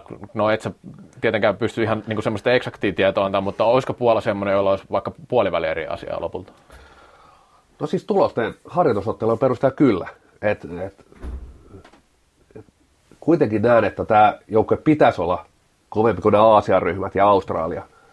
Mutta tosi, tosi hankala sanoa, että sitten taas joukkueella on siellä harjoitusottelussa 11-1 tappio Norjalle, toisaalta voittavat Tanskan, Saksan kanssa tasaisia pelejä, ihan ympäripyöreitä, Latvialle maalitappio, Viron kanssa tasasta, sitten oli tietysti tuo World Games, siellä tappio USAlle, ei noista pysty noista harjo- en ole nähnyt Puolaa, en muista viime kisoistakaan yhtään, niin kuin, mm. ei Puola jättänyt mitään muistikuvaa, en muista näinkö peliä. Et varmaan nähnyt, koska pelas vaan noita niin. alempia. Et toi, tosi vaikea, siis ehkä vaikeampia arvioitavia. Toki nämä kaikki CD-lohkojoukkeet on semmoisia kysymysmerkkejä, kun ne on osittain näille valmentajillekin kysymysmerkkejä, niin kuin haastatteluissakin vähän tuli ilmi, että ei, ei, ei ole ihan niin selkeää kuvaa, että mitä, mitä se oma ryhmä pystyy sitten tuolla kentällä tuottaa, kun oikeat pelit alkaa, mutta saa nähdä, pystyykö Puola, Puola tosiaan haastaa, haastaa näitä keskikastin maita. Joo, semmoinen pieni, no, näistä pelaajanostoista täytyy nostaa sinänsä kädet pystyyn, että ei ole oikeastaan tuttuja pelaajia yhtään, että vähän vaikea sanoa, että ketä, ketkä siellä nyt on sitten niitä kärkipelaajia. Se, semmoinen, että viime kisoissa paras pistemies tuo Mateus Antoniak ei ole mukana kisoissa. En tiedä syytä. Ja onko se sitten ollut vaan sattumalta hyvä, hyvät kisat hänellä ja näin, mutta, mutta ei tosiaan puolesta tämä informaatio on aika vähäistä lopulta, että, että on semmoinen jokerikortti, sanotaan näin tässä vaiheessa, että kyllä mä uskoisin, että on, on top kahdessa tuossa lohkossa, mutta esimerkiksi viime kisoissa Australian kanssa tasuri. Eli jos siitä, siitä lähdetään peilaan, niin ei nyt kuitenkaan mikään selkeä juttu. Sitten Viro. Viro on vähän, vähän kanssa haasteellinen. Esimerkiksi MM-karsinnoissa aika tasainen peli Puolaa vastaan. Se lohko ei ollut mikään hirveän kova, tai ei ollut oikeastaan kova ollenkaan, jos miettii, että sit Puola ja Viro pelasi aika tasaisen matsi. Sitten oli aika selkeitä ne muut pelit. Virolla on ollut parhaat yksilöt yleensä sellaisia, jotka pelaa Ruotsi, tai viime kisoissa sellaisia, jotka pelaa Ruotsissa. Eli Karelius on viime kisoissa esimerkiksi teki aika hyvän kasan pisteitä. Ja sieltä löytyy muutakin Patrick Markus, kokeneita pelaajia, jotka osaa pelata kyllä salibändiä hyvin, mutta sitten tuo kokonaisuus niin ei ole mikään erityisen kova. Ja ovat nyt niin pudonneet tuosta top 8 ulos, joutuvat aloittaa tuolta takamatkalta niin sanotusti. Joo, tämä on se huomio itselläkin, että tietyllä tapaa jossain vaiheessa tuntuu, että olisiko se Viro, sanotaan nyt, ei nyt ehkä saavuttamassa top 4, mutta sanotaan, että haastamassa niitä ja oleva, sanotaan tuon keskikastin kärkiporukoita, niin nyt tuntuu, että pudonnut sinne jopa siitä porukasta ulkopuolelle. Ja oikeastaan vähän ollut lainausmerkeissä näiden ulkomaanapujen varassa, varassa että nyt, nyt toki on Kiven veljekset on pois, Rein, Raul, Pare Köike poissa, että, ja viime kisojen joukkueesta vain yhdeksän pelaajaa mukana. Ja ei noin harjoitusottelut, siis Latvialle tämän, tämän periodin aikana kolme tappiota. Mm. Eli ihan selkeästi se palikka kääntynyt niin sanotusti Latvian, Latvian eduksi, että en näe, että Viro tällä hetkellä pystyy edes haastaa, haastaa Latviaa, Latviaa keskenäisessä ottelussa. Kyllä. Mutta Viro on kuitenkin tässä lohkossa, voi olla jopa se paras joukkue loppupeleissä. Joo, voi olla ehdottomasti. Hy- hyvin vaikea sanoa, Virostakin ovat vähän vaihtelevasti menestyneet. Ja, ja tota niin, no, Viro on mun mielestä Puolan kanssa tuossa ennakkosuosikkeja. Sitten Thaimaa. Thaimaa oli tosiaan viime kisoissa ensimmäistä kertaa mukana. Sijoittui silloin 14. Tärkeitä yksilöitä tulee Suomen ja Ruotsin sarjoista, joilla on sitten jotain kaksoiskansalaisuutta tai ovat ihan taimalaisia muuten. Ja aika suoraviivainen jengi oli viime kisoissa. Hyvät kärkiyksilöt, todella merkityksellisiä tässä, että kaksi pelaajaa sieltä nostaa, niin Alexander Rinefalk ja Pattajan pommitta, eli Pavat Taidit, kovia kavereita, tekivät silloin ison osan joukkojen pisteistä ja maaleista, ja myös noissa karsinnoissa olivat karsintojen parhaat pistemiehet. Taimaa pääsi karsinnoista siten jatkoon, että Aasia Oseaneen pelataan vähän erikoisesti, että siellä on se alkusarja, sitten niistä pelataan jatkopelit ja sitten siellä pelataan niin sijoitusottelut vielä erikseen, niin Taima oli neljäs sitten lopulta. Hävisi aika yllättäen Japanille sen pronssiottelu aika selkeästi vielä. Mielestäni se on yllättävää, koska ei, ei sit taas, taas pysty haastamaan Australia hyvin, joka, joka voitti koko karsintalohkon, mutta siellä on aika tiukkaa, tuntuu olevan se top 4. Et ei siinä niinku, Taimaasta en, en lähtisi sen perusteella ainakaan aliarvioimaan. Taimaata en lähtisi sillä perusteella aliarvioimaan. Mutta semmoinen, no, kyllä aika todennäköisesti pelaavat kumminkin noista 13-16 sijoista, mutta on sielläkin jotain mahdollisuuksia yllättää. No joo, että on huonoiten niin sanotusti tässä salipädin rankingissa, että on kisojen viimeiseksi sijoitettu, jos sitä rankingia tuijottaa. Niin, Kyllä. Tai ei varsinaisesti sijoitusta, mutta jos katsoo tuota rankingia tosiaan, niin heidän sijoitus 22. Toinen. Seuraavana oleva, tai seuraavaksi huono on Singapore 17, Japani 16, Puola 14, sitten tulee Australia, Kanada, Slovakia, sitten tulee E, Viro ja sitten oikeastaan tämä mm. top 8. Top 8, että jotenkin taivasta todella jäi viime kisoissa jälleen kerran. Siellä on niinku niitä pelejä jotenkin kiva seurata silti, että piirteitä, iloisia, iloisia poikia kentällä. Että tota, tuo ainakin semmoista väriä kisoihin, että, että, että kiva, kyllä joku peli pitää sieltä IFFn kakkoskanavalta kyllä syynätä, syynätä Taimaan peleistä. Että siinä on kuitenkin vähän sellaista alkukantasta ja jollain tapaa positiivinen meininki, mutta en, en mä tiedä, onko siitä aina niin salipädin kanssa tekemistä, mutta ihan, ei pysty kyllä joukkueeseen kiinni ottaa yhtään. No Thaimaa todennäköisesti pelaa todella suoraviivaisesti ja kyllä ne kärkiyksilöt on oikeasti aika hyviä sitten tonne peleihin. Niillä voi olla sitten isokin merkitys loppupeleissä. Mutta sitten Australia, josta kyselin Seppo Pulkkiselta tietoa ja Sepolta tuli asiaa todella paljon informaatiota tästä joukkueesta ja miten se on rakennettu. Hän halusi vähän korjata, kun Petteri Nykky puhui siitä viime, tai silloin kun ne oli vierailla podcastissa siitä, että joukkueen valitaan tyyli sillä tavalla, että ne, kello varaa lähteä, ne lähtee, mutta Seppo halusi sen korjata, että ei se ihan niin mene, että totta kai siellä niin on tunkua joukkueeseen, että, että ei, ei, ei, sinne pääse ihan kuka vaan. Ja, ja tota niin, hänet itse valikoitiin siihen päävalmentajaksi sillä perusteella, että sinne haluttiin vähän jatkumoa siihen valmentajaan. Siellä on ollut sillä että saattanut eri, eri valmentaja olla karsinnoissa ja sitten kisoissa eri valmentaja. Ja Seppo sitten lähti siihen mukaan semmoisen jonkin, jonkinasteisen neuvottelun lopputuloksena. Ja sitten tuo joukkue on, on sillä tavalla, että kyllä he joutuvat kustantamaan itse noin matkat. Se on ihan totta, että se pitää paikkaan. Seppo sanoi Seppo sanoi siitä, mutta sitten siihen on pyritty tätä varainkeruuta jotenkin järjestämään. Ja joku pelaaja ilmeisesti oli somessakin järjestänyt itselleen tämmöisen kampanjan, millä oli kerännyt rahaa. Ja se oli ilmeisesti jossain määrin tuottanutkin, ettei ihan, niin kuin, ihan ihan kaikki ollut saanut, mutta kuitenkin kuluja katettu aika selkeästi. Sanoin, että osalla saattaa olla, että isä maksaa ja tällaista, että siinä on aika semmoinen laaja varianssi, että, että, mit, että mit, miten niitä pelaajia saadaan sinne mukaan. No sitten Pulkkinen, kun aloitti tässä coachina, niin sitten hän halusi siihen Aisa-pari, että hän ei yksin halunnut lähteä valmentamaan. Siinä oli Korsman Jyri ja alun perin. Korsmanilla kävi vaan sillä hän karsinat oli mukana, mutta sitten hän sai sen pestin tuonne Sveitsin liikaa ja siellä hän nyt valmentaa. Sitten se ei onnistunutkaan enää enää tuo Australian maajoukkojen valmentaminen, niin Pulkkinen pyysi sitten Janne Kainulaista velhojen päävalmentaja ja Kainulainen on nyt se toinen valmentaja, joka heillä on. Ja hän kertoi tuosta valintaprosessista sen verran, että 35 pelaajia oli ollut leirillä kesällä, tämä oli heinäkuussa. He valitsivat joukkueen niistä pelaajista silloin, eli hyvin aikaisessa vaiheessa, kun vertaa monen muuhun joukkueeseen. Ja nyt he ovat sitten ennen kisoja saaneet leireiltyä vielä Tsekissä, ja ovat nyt siis Tsekissä leirillä. Ja silloin noissa karsinoissa tosiaan voittivat tuon Aasia-Oseanen karsinnan, mikä on, mitä voi pitää hyvänä suorituksena.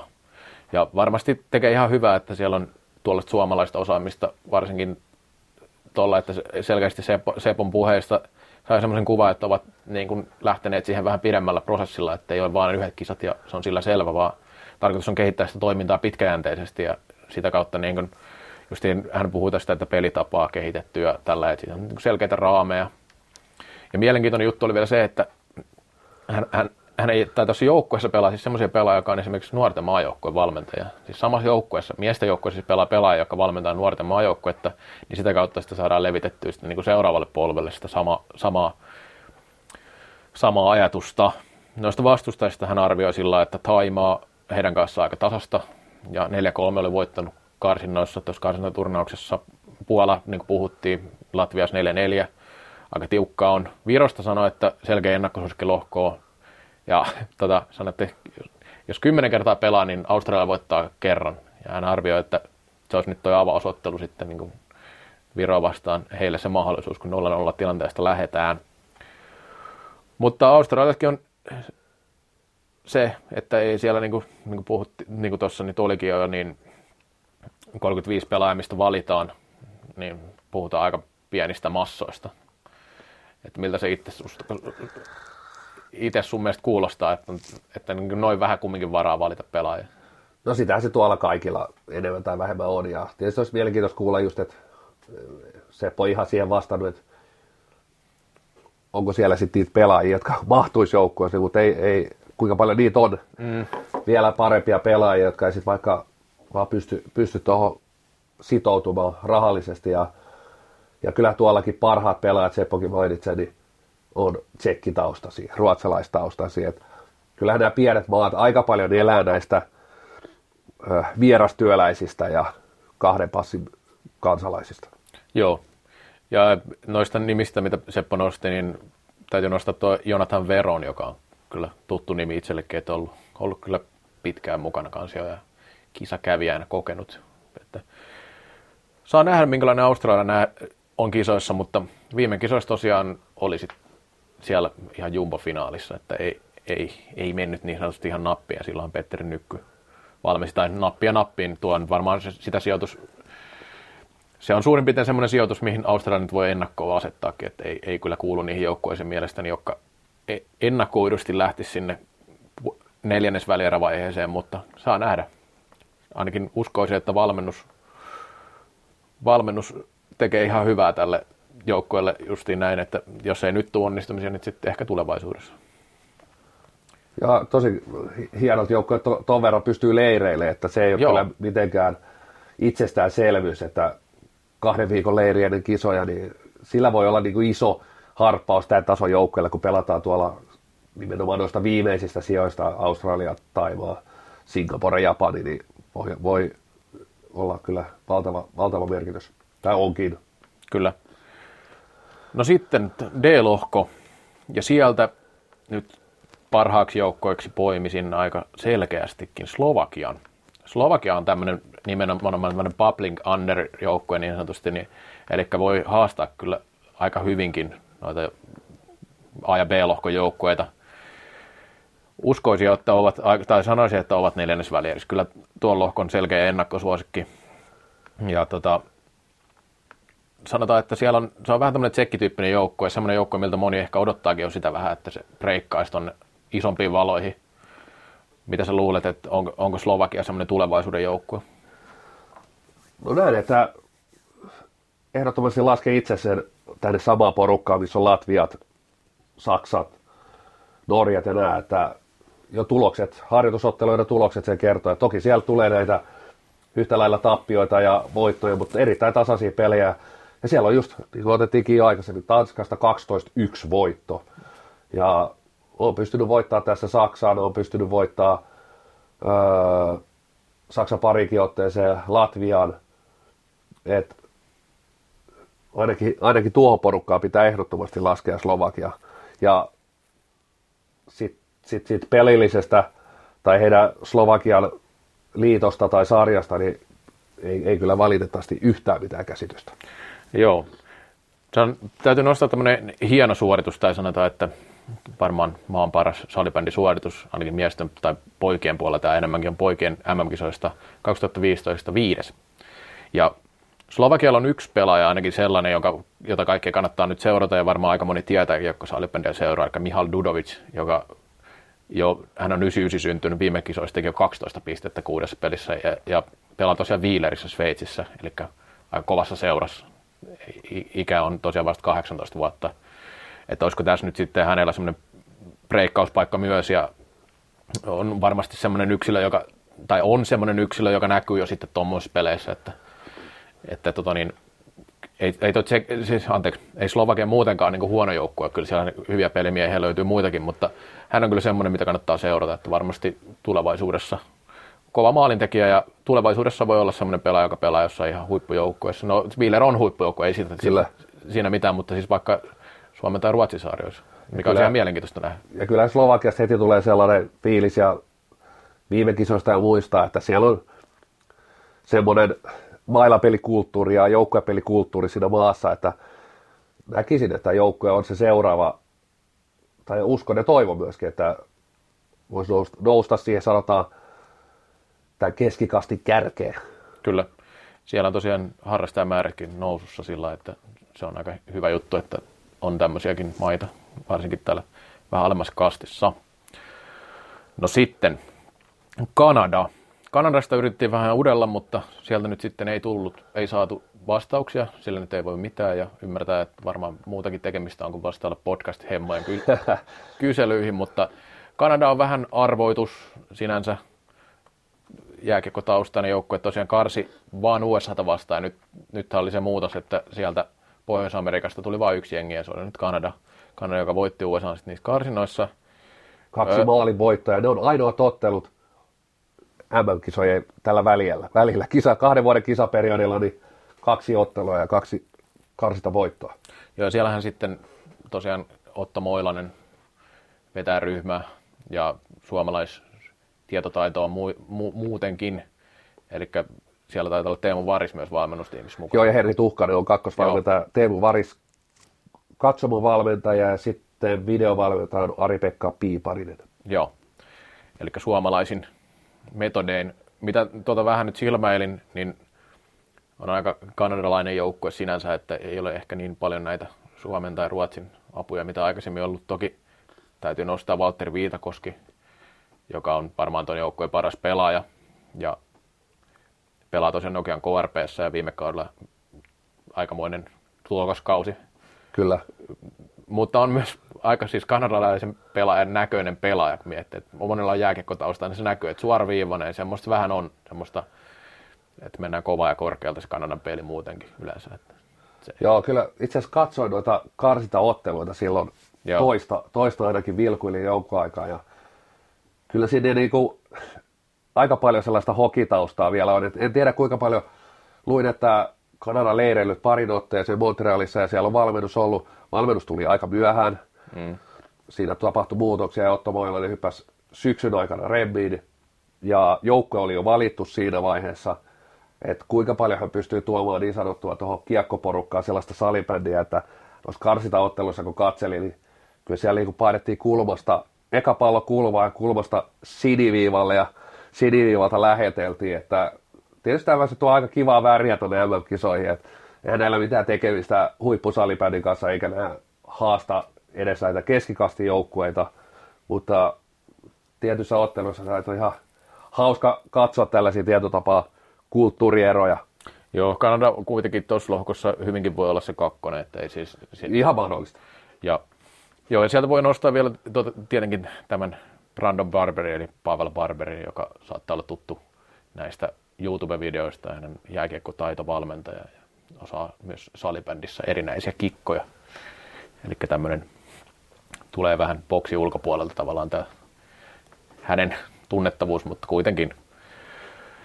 Sitten Japani, varmaan suuri mysteeri näistä ihan kaikista joukkueista, ei ole oikein mitään erityistä, erityistä tietoa Japanin joukkueesta. Japanin, Japani oli karsintojen kolmas, voitti siinä pronssiottelussa tosiaan Taimaan urheilunen joukkue, sen nyt voi sanoa ihan varmasti, että jalka liikkuu ihan, ihan, ihan, ihan sata varmasti siinä joukkueessa. Ihan tasaisesti noiden asiajoukkueiden kanssa vääntänyt, että sinänsä ei voi sanoa, että olisi ennakkoon heikoin välttämättä näistä, mutta kyllä veikkaan, että haasteelliset kisat tulee heille. Siinä missä en usko, että heillä on mahdollisuuksia esimerkiksi tuonne neljännesvälieriin.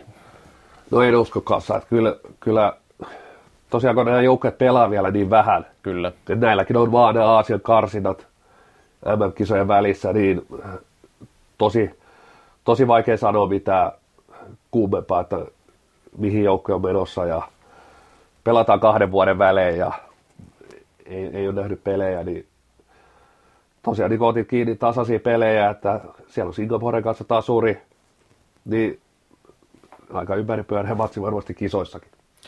Kyllä, No sitten Singapore, josta on vähän tämmöistä sisäpiiritietoa myös, tai paljon tai vähän, mutta Asseri Äskeläinen, joka liittyy joukkueen valmennustiimiin vastaan, eli muutamia kysymyksiä. Hän ei ole hirveän kauan ollut siinä Singaporen valmennuksessa, mutta on siinä Matti Joutsikosken Aisa-parina.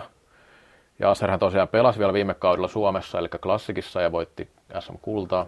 Ja nyt sitten on ollut tuolla Singaporessa tuon Classic Floorball Academyn takia viemässä sitä tietotaitoa siihen, sinne päin ja on sitten liittynyt tähän maajoukkojen valmennustiimiin sinne samalla. He leireilivät Suomessa, pari viikkoa pelasivat täällä otteluita.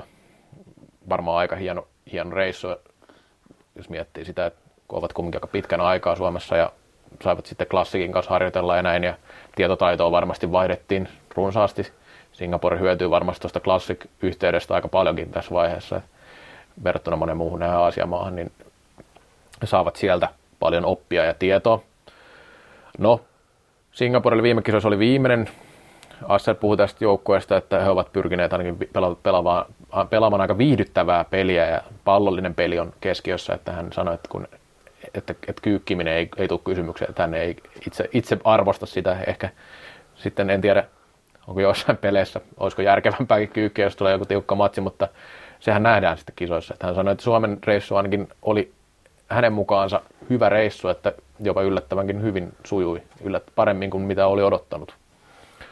Ja eh, nostan vielä yhden erikoisuuden tässä Singaporessa, että he pystyvät tapaamaan viikoittain. Se on hyvin harvinaista niin maajoukkueelle. Singapore on niin pieni maa, tai siis niin, mikä se nyt on, kaupunkivaltio, niin, niin, niin siinä on vähän erikoisempi twisti tähän moneen muuhun maahan verrattuna. No joo, se kuulostaa kyllä siltä, että siinä, siinä se jossain vaiheessa se tietynlainen etu ehkä, ehkä tulee siinä joukkojen pelaamisessa ja tosiaan kyllä sielläkin ehkä se suomalaisvalmennus sen tietyt viisti ja edun tuo, tuo esimerkiksi saattaa tuoda Japaniin verrattuna, verrattuna ja mielenkiintoinen toisaalta sitten he, on, he on valinnut sen linjan, että näitä kahden passin pelaajia ei oteta. Joo, se on. Se eli, on. eli kun tuossa mainitsin, että aika monella näitä on, mm. on niin siellä on sitten vedetty, vedetty linjat. En tiedä, olisiko Asser itse, itse voinut saada jo vuoden, puolen vuoden vai vuoden asumisella kaksoiskansalaisuuden ja hypätä sitten Singaporen kisakoneeseen, mutta tosiaan siellä vedetty tämä linja. Joo, oman kylän poikia tosiaan kyllä. pelaavat paikallisessa sarjassa. Ehkä voisi olla hyvä työ, että joku pelaisi jossain muuallakin vähän kovemmassa sarjassa, mutta sinänsä hyvä, että varmasti just niin tota yhte, yhteishenkeä ja yhteisöllisyyttä tulee sitä kautta. Tota niin. No sitten Asserilta kyseli vähän, että mitä pelaajia, että mitä näitä nost, ketä hän nostaisi esille, niin sieltä tuli aika värikkäitä vastauksia ja Tämä oli ensimmäinen pelaaja, oli tämmöinen kuin Akmal Shaharudin, pahoittelen jos sanon väärin nämä nimet, mutta tota niin, hän käytti tämmöisiä suomalaisvertauksia näihin pelaajiin ja vertasi Janne Lammiseen, eli kyseessä on oikea puolustaja. Kova luukuulema, hyvä vääntämä. Vertailut oli ehkä classic pelaajia Kyllä, tässä no joo, tapauksessa. No joo, totta, mutta classic pelaajat, ihan hyviä vertauksia. Kyllä, kyllä, ehdottomasti. Tota niin, voittaa yksi ykkösiä, kun on hyviä peittää katkoja ja siihen päälle on myös pallovarma pelaaja ja viiva pelote. Hän sanoi, että Akmal on semmoinen vaihtoehto, että jos hänen yksi pelaaja pitäisi Suomeen ottaa, niin hän ottaisi ensimmäisenä hänet ja sanoi, että jos saisi hetken treenata jonkun liigajoukkueen kanssa, niin saattaisi jopa pärjätä liikassa, mikä on aika kova, kova lupaus kyllä, kyllä näin äkkiseltään, mutta uskotaan, jos hän näin sanoo.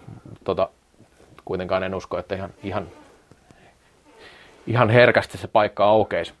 Sitten tämmöinen kuin Hafiz Subir, eli hän on tämmöinen sniper-pelaaja, joka ilmeisesti on takonut näissä harkkapeleissä paljon maaleja ja suoraviivainen pelaaja, verta Seemeli Saliniin.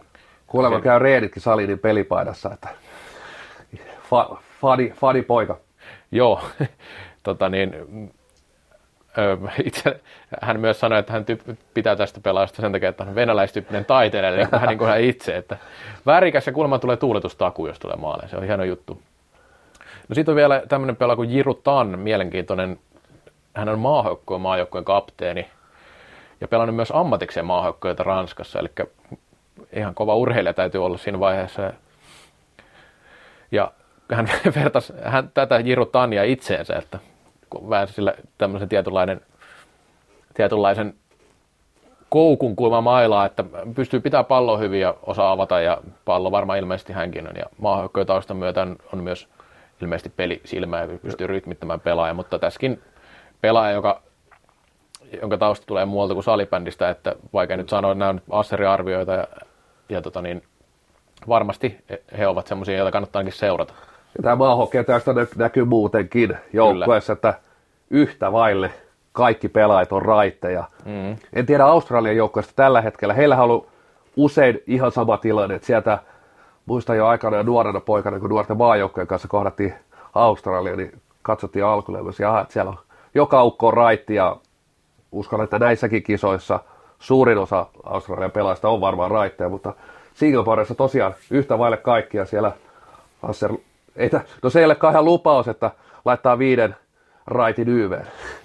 Joo, ei. Se on jopa todennäköistä. Joo, ja tota niin, tosiaan Singapore, tämä oli mielenkiintoista, että virallinen tavoite, että eivät ole viimeisiä, mutta ilmeisesti tavoittelevat paikkaa sinne 12 parhaan joukkoon.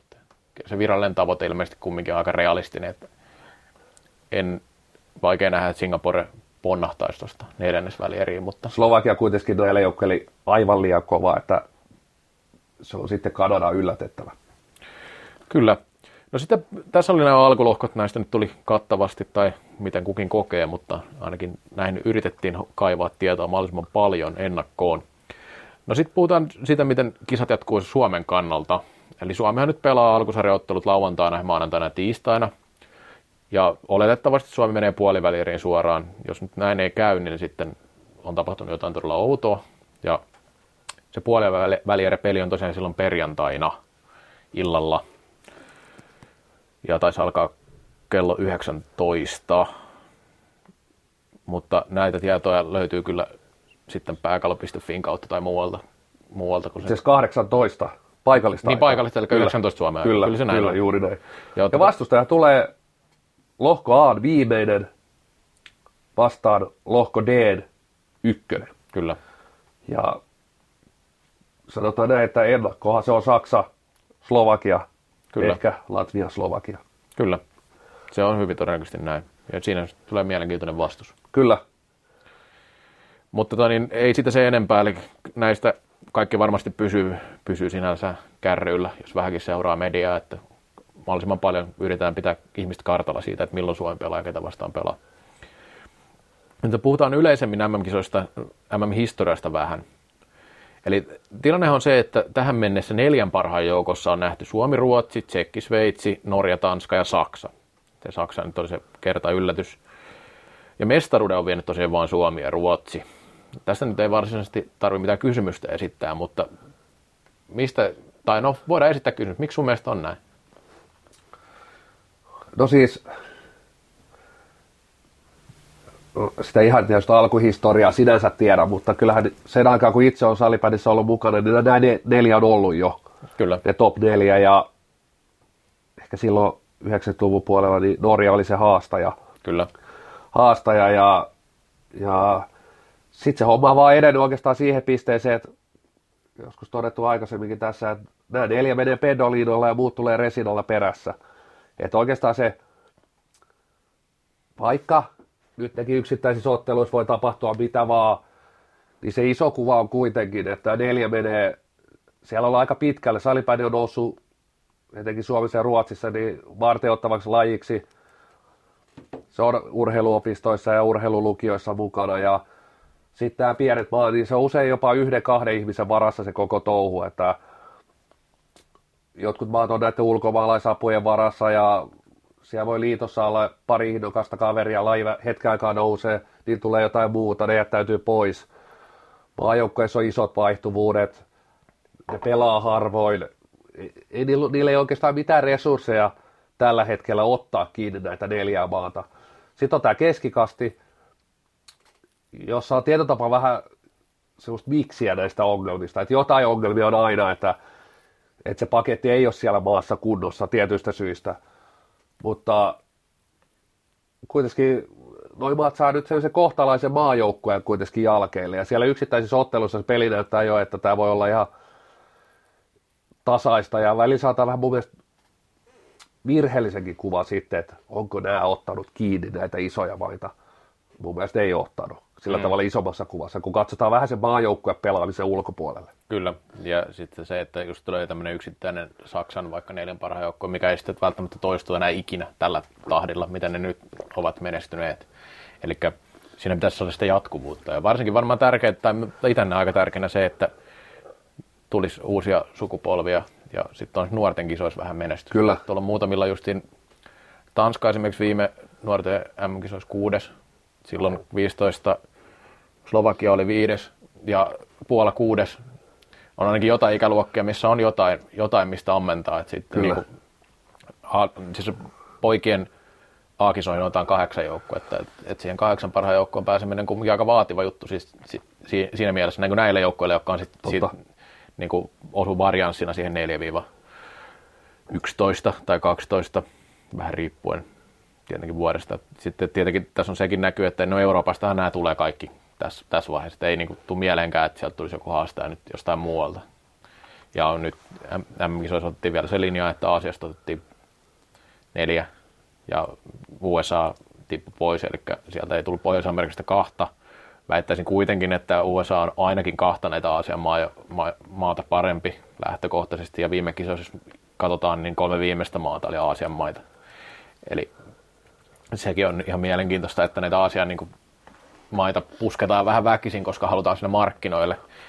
En näe sitä urheilullisesti kovin hyvänä juttuna, vaikka ymmärrän kyllä, minkä takia näin tehdään, siis ei siinä mitään, mutta se on vähän toki eri asia kuin nyt tämä, mistä puhutaan, että miksei sinne neljän sakkiin kiilaa jengejä, mutta mun mielestä tämmöinen kisossa pitäisi olla siinä niin kuin suurin piirtein parhaat maat. Kyllä. Toki silloin, U- olisi, jatka vaan. toki silloin olisi varmaan Euroopasta melkein kaikki, mutta joo, jatka. Joo, eli USA on itse asiassa maailman rankingissa 11. Kyllä, Kun esimerkiksi otettiin kiinni Taimaaseen, mikä oli 22. mm. Et valtava ero, että Yhdysvallat on rankingilla sama kuin Slovakia. Slovakia ja Kanadan välissä. kyllä. Eli, mutta tämä on ihan selkeä poliittinen linja, että salipäni haluaa levittäytyä Aasiaan. He ei jostain syystä nämä, Amerikkaa markkinoida, vaan halutaan, että Aasiassa se nähdään, että tällä, tällä lajilla voisi olla jalasia ja ehkä siellä sitten pelataan jonain vuonna 10 000 jotain sähly, sählyn NHL, mutta, mutta se on, se on selkeä, selkeä valinta se näkyy ihan, tämä poliittinen valinta näkyy nimenomaan MM-kisossa, että sen takia esimerkiksi Yhdysvallat ei, ei ole mukana, tai sitten nimenomaan hävisi karsinoissa Kanadalle, että olihan heillä se mahdollisuus, mutta kaiken järjen mukaan, jos ajatellaan, että kisoissa parhaat joukkueet olisi, niin Yhdysvallat pitäisi siellä olla. Ja tietenkin voidaan aina joitain lajeja peilata. Jalkapallo hyvä esimerkki, ei sielläkään 32 parasta maata. No ei että, olekaan, se että on ihan kyllä totta. siinä idea on levittää sitä, sitä lajia, mutta tässä tapauksessa kuitenkin se Amerikan syrjiminen, voisiko tässä tapauksessa sanoa, niin mun mielestä ei edes kauhean perusteltu. No ei, ei, ei sinänsä ainakaan vielä tässä vaiheessa sanotaan näin, että Aasiassa pitäisi tulla vielä aika paljon mun kehitystä ennen kuin näin kannattaisi tehdä, mutta motiivit on aika selkeät ja ymmärrän myös sitäkin, ei siinä mitään. Ja sitten se, että tota, niin, se, että asiasta otetaan nyt neljä, ja sitten jos ajatellaan, että nyt olisi vaikka neljä viimeistä, mikä näissä kisoissa on, niin, niin sitten ei se nyt näyttäydy mun mielestä kovin sitten sillä hyvänä, että se, mutta toki hekin, sieltä nyt tulee sitten maita, jotka varmasti kehittyy pikkuhiljaa tässä, mutta niin kun otettiin kiinni muutama asian maa, se pelaa aika harvoin. Se kehitys on sitten siinä, se jää vähän semmoiseksi. että Jos ei niin kuin Euroopassa kumminkin pystytään pelaamaan selkeästi noin pienemmät maat tai noin keskikastin maatkin pelaa aika paljon harkkamatseja. Kyllä. Että et Aasiassa on ilmeisesti ei, ei, ole niin paljon sellaista Ja kulttuuria. sitten se valmennusapu, kun tulee täältä Euroopasta, Mm, että kyllä. Suomesta, Ruotsista pystytään aika paljon helpommin sitä valmennusapua antaa tuohon Latviaan, mm. Saksaan, Saksaan, Viroon, missä on ollutkin suomalaisvalmentajia, niin se on kuitenkin vähän eri kuin sitten sähköpostien välityksillä valmentaa tuota Australiaa tai Singaporea. Kyllä, joo. Ja, joo, ja sitten jos puhutaan nyt tästä vaiheesta, miten, miten sinne voisi nyt preikata, niin neljän parhaan joukkoon, niin sehän vaatisi tavallaan sitä, että maassa kuin maassa näistä, jotka haastaa, niin pitäisi noin li- lisenssimäärät, eli pelaajamäärät pitäisi kasvaa. Sitä kautta tulisi kehitystä, sitä massaa, mistä tulisi sitä kehitystä. Näissä kaikissa maissa on isoja muita lajeja, jotka haastaa, ne on niin selkeästi edellä. Osassa on kääntynyt vähän laskuunkin noin harrastajamäärät, se ei ole hyvä juttu ollenkaan tässä, jos ajattelee sitä kehitystä. Ja joskus kun jo- joku haluaa vaikka verrata jääkiekkoa ja sanoa, että jääkiekossa esimerkiksi oli ne parhaat, ne oli pitkään ne samat, ja se on ihan totta kyllä. Että kyllähän Suomella meni siinä pitkään, eli kun Suomi taisi olla 30-luvulla ekan kerran lätkää kisoissa ja sitten mitaleille meni vielä pitkä aika siitä, Joo. niin kaikki muistaa. Mutta, mutta sitten se on vähän, vähän että Suomessa kumminkin niin kuin se kasvo se koko ajan siinä se laji, siis sen, sen mukana, sen, sen, että esimerkiksi infra kaikkea rakennettiin koko ajan lisää, että salibändihalleja ei niin kuin Suomeenkaan ole liikaa rakennettu, niin sitten monen, monessa maassa ei oikeastaan ole mitään semmoisia semmoista niin kuin varsinaista laji-infraa ja tällaista. Eli siinä on kyllä paljon, paljon semmoisia haasteita. Totta kai nyt lajia pystyy pelaamaan. Sillä, sinänsä hyvä laji, että ei vaadi mitään ihan, ihan järkyttävän erikoisia olosuhteita pelata. Mutta tota niin, jos puhutaan nyt näistä justiin Tanska ja Norja, niin eivät ole kuitenkaan niin kuin sillain nousevia ehkä, jos mietitään sillä isommassa kuvassa. Norja varsinkaan ei tule. Niin, ja siellä, siellä se laji kuitenkin ollut jo Niin. pitkään. Et mikä olisi se seuraava sysäys, miksi ne nousisi? Mikä Mm. olisi se ratkaiseva juttu, koska ne ei ole tähän päiväänkään mennessä tapahtunut Mm. mitään. Ehkä, tämä, ehkä sitten osittain liittyy tähän Aasian innostukseen, että Aasiassa nähdään, että siellä on niin kuin tavallaan tuore maaperä lähteä rakentamaan sitä Kyllä. kehitystä siitä eteenpäin. Ja siinä on kyllä pointtinsa, en sitä kiistä. Ja esimerkiksi klassikilta tuolla mun mielestä eri, vähän erikoinen, mutta hyvä veto lähteä tuonne Singaporeen. Ei kuitenkaan ole niin kuin isoin, isoin maa tai kaupunkivaltio siis sen kyseessä, niin te- tekijänä isoimpia siellä Aasiassa, mutta ihan mielenkiintoinen yhteistyö ja varmasti poikii heille hyvää, siis molemmin, molemmin puolin siinä on pointtinsa. No, ei siitä se enempää. Sitten toinen juttu on tämmöinen MM-kisojen aikana aika monesti nostetaan näitä tasoeroja taas. Pitää käyttää varmaan niin kuin lainausmerkkejä vähän, koska tasoerot on kyllä kaikki tietää, että niitä on jo. Ja sitten jos Suomi nyt sattuu voittaa vaikka kuin Tanskan vaikka 10-0 alkulohkossa, niin sitten joku noheva kolumnisti, en muista missä lehdessä on, joka kirjoittaa joka vuosi sen saman kolumni, tai joka mm aikaa, että mm on taas järkyttäviä tasoeroja, kun Suomi voittaa Tanska 10-0. Mutta tota, niin, Tanska, tai sanotaan, että salibändissä 10-0 ei mun mielestä ole niin, kuin, niin iso lukema, miltä se kuulostaa, vaikka se kuulostaa nyt tyhmältä sanoa, että, että se ei ole niin iso tasoero. Se onhan se iso tasoero, mutta se lukema ei ole niin iso kuin miltä se kuulostaa mun mielestä, kun vertaa monen muuhun lajiin. Vaikka futiksen miksi olisi 5-0, niin voi olla melkein isompi tasoero loppupeleissä. Kyllä, kyllä, ja siis voisi, voisi kuvitella, että näissäkin kisoissa se, se keskustelu nousee, ja se, en, en, en mä sitä kiistäkään myöskään. Että se on niin sellainen asia, että, että tietysti vähän turhauttavaa, että se nousee joka kisoissa, onko se edes uutinen, uutinen niin, itsessään, että, että tasoeroja on. Totta hitossa on tasoeroja. Tuossa on, mitä ykkösen ja viimeisen välillä, se on ihan mieletön. Ykkösen Kyllä. ja kymmenennen välillä se on jo todella iso. Se on, ehkä todellisuudessa on sitä 8-10 nollaa, vaikka se tässä lajissa sinänsä 8 nolla voi päättyä käytännössä Suomi-Ruotsikin, tai Ruotsi-Suomi niin, ottelu, ottelu, ja ei se kerro siitä tasoerosta välttämättä aina, mutta se todellinen tasoero on kyllä useampi maali Suomen ja Tanskankin välillä. Et ei, eihän siinä ole niin lajia seuraaville yhtikäs mitään uutista. Ja toisaalta niin kuin, itse sitten ajattelen, palaa vähän siihen samaan ajatusmalliin, että ne erot on olemassa siellä. Kyllä. Niin miten sitten, se kun näkyvät kentällä sitten, että sitten vähän, että ei, ei se, se on myös valheellinen tilanne, että Suomi sattuu voittaa 5-3 Tanskan. Mm siellä Trolle pelaa jumalamoodissa ja, ja Suomelle tolpat kilisee 5-3. Yhtäkkiä joku puhuu, että Tanska on saavuttanut Suomea. Onko Tanska seuraava top 4? Ei todellakaan. Niin, kyllä. Et se antaa ihan yhtä valheellisen kuvan siitä, että, että, että Tanska olisi johonkin nousemassa. Että, että se kun pieksee sen 10 0 niin sittenhän vähän Tanskassa tietävät, että, että se on nyt niin kuin, matkaa on. Matkaa on ja paljon. Kyllä, ja mun mielestä ihan Kyllä sinne pitääkin olla tuommoinen ero. Suomella on ammattipelaaja kumminkin Kyllä. mukana ja semmoisia, jotka on pelannut. Ja Suomessa ja Ruotsissa on kaikki hienot järjestel- valmennusjärjestelmät ja pelaajapolut ja voisi luetella aika pitkän listan, mikä on, mikä on huomattavasti eri tasolla kuin tämmöisissä maissa, missä, missä ei edes kansallinen sarja ole millään kummollisella tasolla sillä, että Tanska, Tanska on varmaan Suomesta, en tiedä miten sitä vertaisi, mutta ei varmasti niin liikaa nyt ei voi verrata, onko Divarikaan oikein verrata, verrata niin kuin tuohon Tanskaan. Tanskan pääsarja, että varmaan jotain sitä luokkaa se suurin piirtein on. Että siinä, on, siinä on se ero, että... Suomi, Suomi leireilee viikon Fuerteventurassa aurinkolämmössä, niin Latvia taisi leireillä kaksi päivää 200 kilometriä Riikasta, että onhan sekin tietysti eteläleiri, leiri, mutta tota, hiukan eri tilanne. Kyllä. Mutta ehkä me nyt käytiin tämä jo etukäteen tämä keskustelu, niin toivotaan, että Kyllä. sitä ei tarvitsisi käydä aina uudestaan. no, tota, mitä itse odotat eniten MM-kisolta?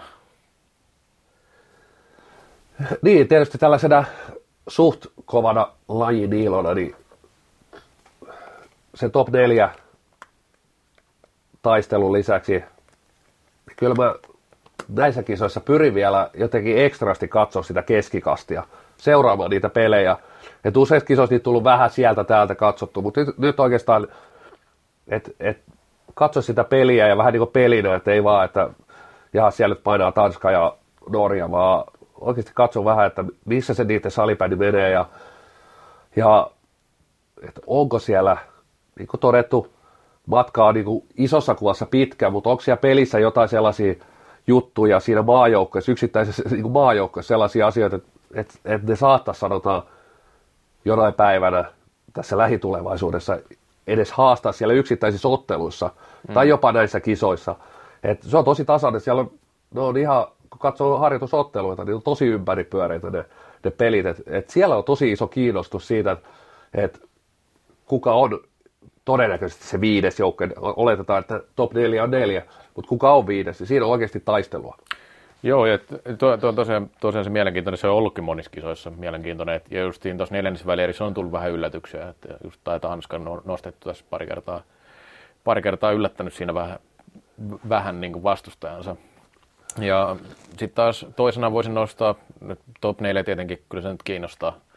Aina sanotaan, että kisoissa ei mitään muuta kiinnostavaa olekaan kuin se, että... Ja kyllä se niin tavalliselle ihmiselle... Niin, niin, niin, siis... niin on, se onkin eri asia, kyllä. eri asia vähän tässä.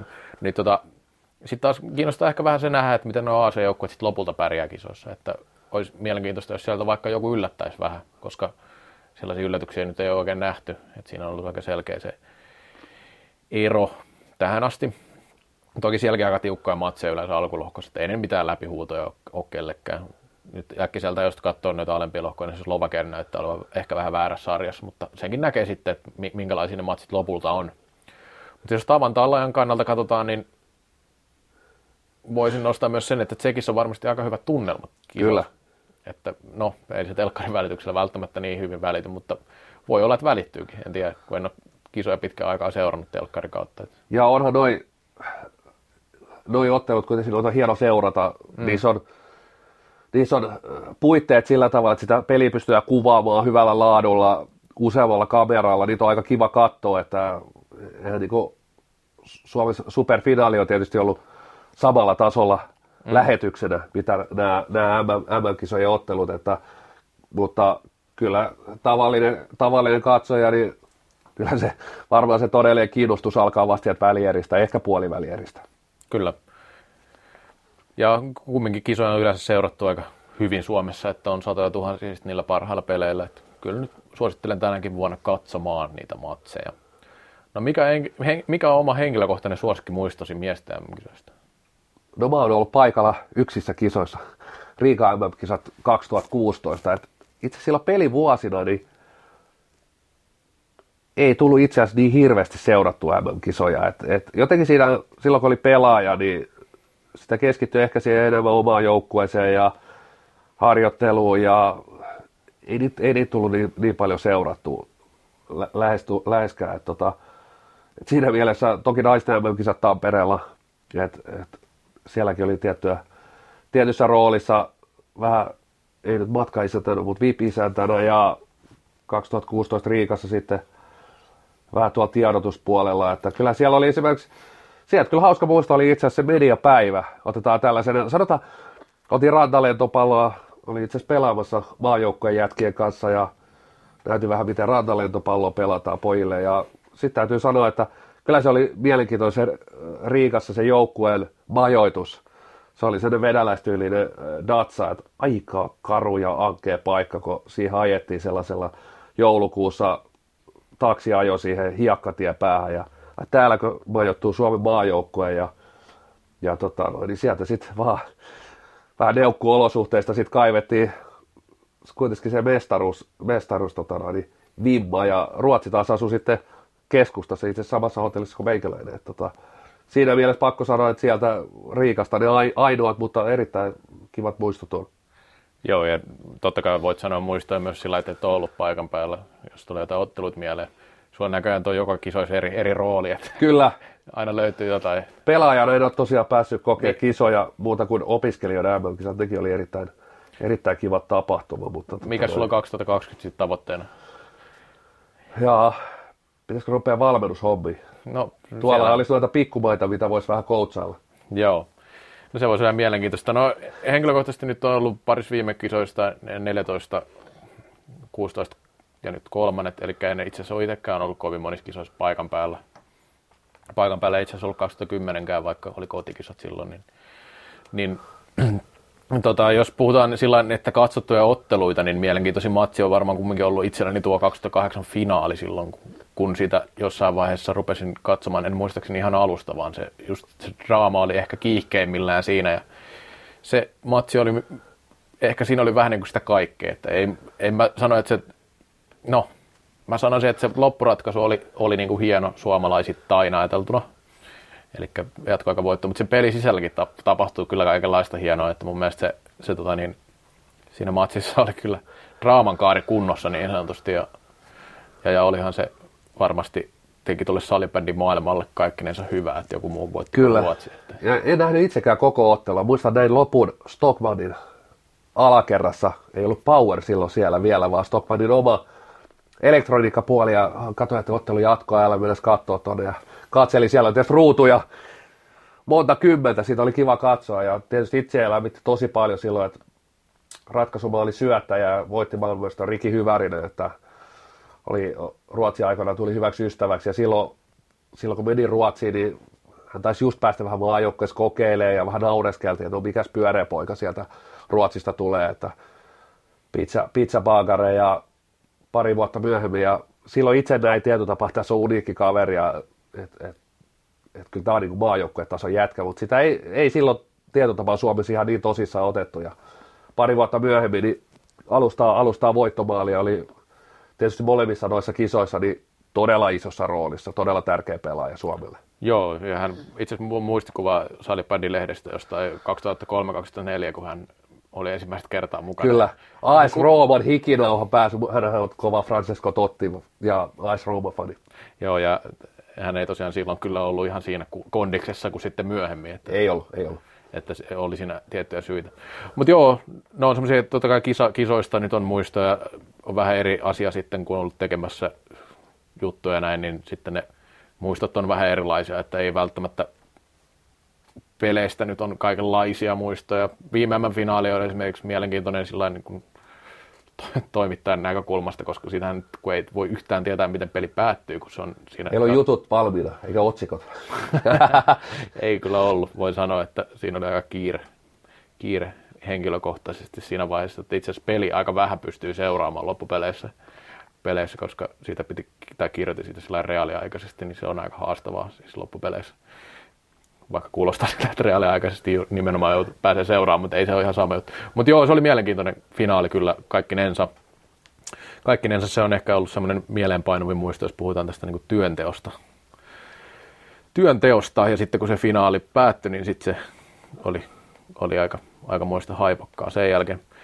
Tota, tässä oli meidän MM-kisoista tai MM-kisojen ennakko, eli tässä oli MM-kisoista vähän, vähän, vähän historiaa, enemmänkin yrittiin paneutua nyt noihin lohkoihin ja siihen, että ketkä tuolla pelaa ja miten ne mahdollisesti pelaa, jos sattiin tietämään se kaikista, eihän tiedettykään sitä. Ja...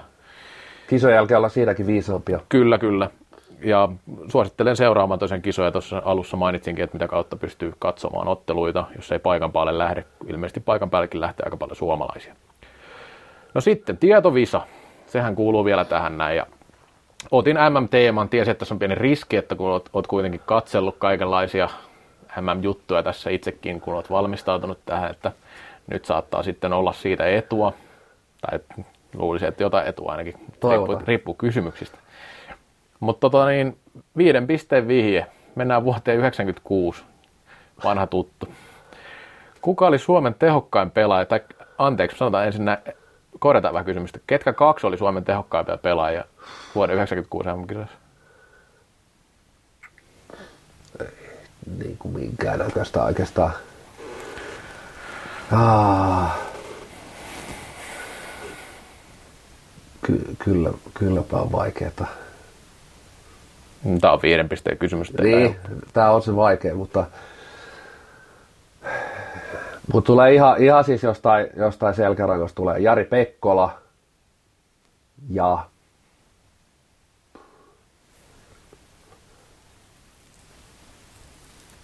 ja no mistä mä löydän toisen? Janne Tähkä. Hyvä arvaus. Toinen meni oikein.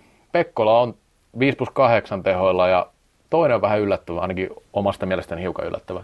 Akseli Ahtiainen 6 plus 7. Okei. Okay. Ja Jari ei, Pek- en olisi kyllä löytänyt Ahtiasta. En, en, no. ja, Jari Pekkola 5 plus 8. Ei siis, en väitä, että eikö Ahtiainen olisi hyvä pelaaja, mutta ei itselleni profiloitunut minä pörssihirmuna niin sanotusti.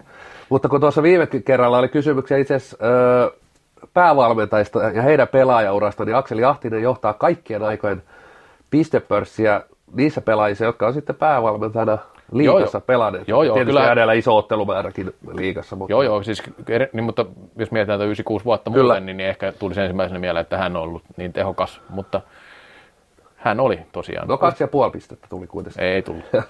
no niin, kolmen pisteen kysymys. Mennään siihen 2008 finaaliin. Tero Tiito teki tosiaan voittomaalin, tässä niin kuin puhuttiin, se on aika selkeä, Selkeä muistikuva siitä. Kuka suomalaispelaaja avasi ottelun maalitili? Mä ajattelin, että sä tiedät tämän, kun sulla on se DVDkin kotona. Niin. Ei, mulla ei ole sitä, mä oon vaan saanut pitää Santtu Mannerin kappaletta Ai kädessä. okei. Mä luulin, että sulla on itselläkin. se. Ei ole se, sitä itse. Sitä varmaan, se ei ikinä tullut sinne kauppojen hyllyyn, vaikka Jari Kinnunen näin lupasi, että nyt kaikki hyöty otetaan 2008 MM-kullasta ja DVD tulee kauppoihin, mutta mä oon edelleen odotellut, että jos, jos nyt tänä jouluna sitten avausmaali silloin.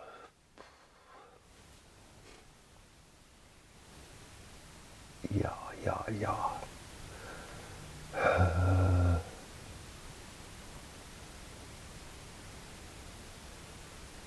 Mikko Kohonen.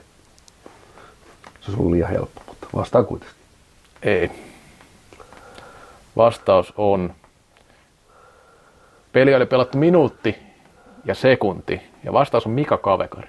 Mä ajattelin, että tää on niin outo, että sä voisit tietää, että No, mulla tuli heti mieleen, että, että se on joku hakupelaaja, mutta Joo, ei kyllä Kavekari tulisi ensimmäisenä maalintekijänä mieleen. ei kyllä. Mutta no joo, joka tapauksessa se oli kolme pistettä, mutta nyt, nyt sitten yksi piste. Mehän aina luvata, että jotain yhden pisteen tietää, mutta nyt mä väittäisin, että tiedät, koska tämä, Oli pakko katsoa, monta Kavekari on tehnyt uralla maaottelumaaleja. Kaksi kappaletta. joo ei ole monta, mutta ihan tärkeä paikka osu sitten kumminkin, että tota, no joo, kaksi suomalaispelaajaa on voittanut MM-kisojen pistepörssin, ketkä ne kaksi pelaajaa ovat? Peter Kotilainen ja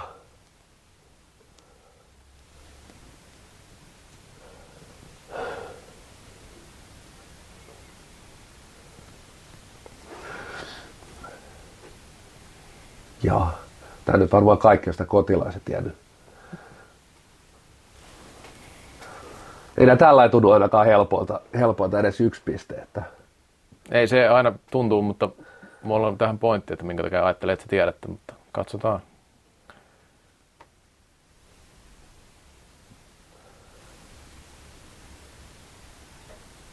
mietin, että pitkä kisat ja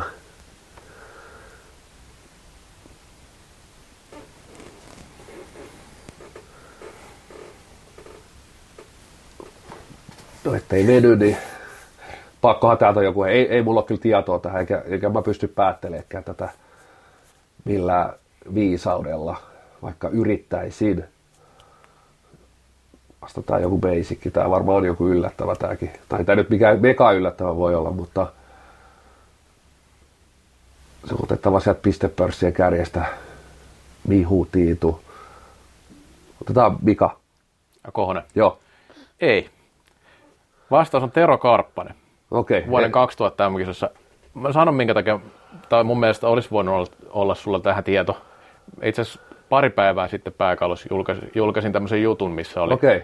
että, ja siinä otsikossakin lukee, että, Ah. että Kotilainen ja Karppanen on ainoat, jotka Ah, jaa. piste. Mä ajattelin, että jos se olisi osunut sun silmään, niin, mutta näköjään ei ollut osunut. Mutta Karppanen olisi muuten voinut olla kans ihan ehkä pääteltävissä. Mutta tosiaan tästä on aikaa joku Karppanen voi. Kyllä, ei, ei, ei, ajattelin, että se on kuitenkin näissä jäl, jäljemmissä kisoissa. Mä ajattelin, että tämä on siinä mielessä helppo, mutta ei se nyt taaskaan helppo ei ollut. ole. Nolla, nolla pistettä edelleen. Petteri Nykky johtaa edelleen meidän kallokäs tietovisaa yhdellä pisteellä. Että tota, Joo, ei, en, eiköhän jatketa vaan pisteiden metsästystä. Katsotaan, katsotaan tuleeko, Sa, ollaan ensi viikolla tietysti Prahassa. Katsotaan vähän milloin, milloin ja missä vaiheessa saadaan seuraavaa kallokästä ilmoille, mutta tästä näin vaan kisoja seuraamaan ja, ja ensi kertaa.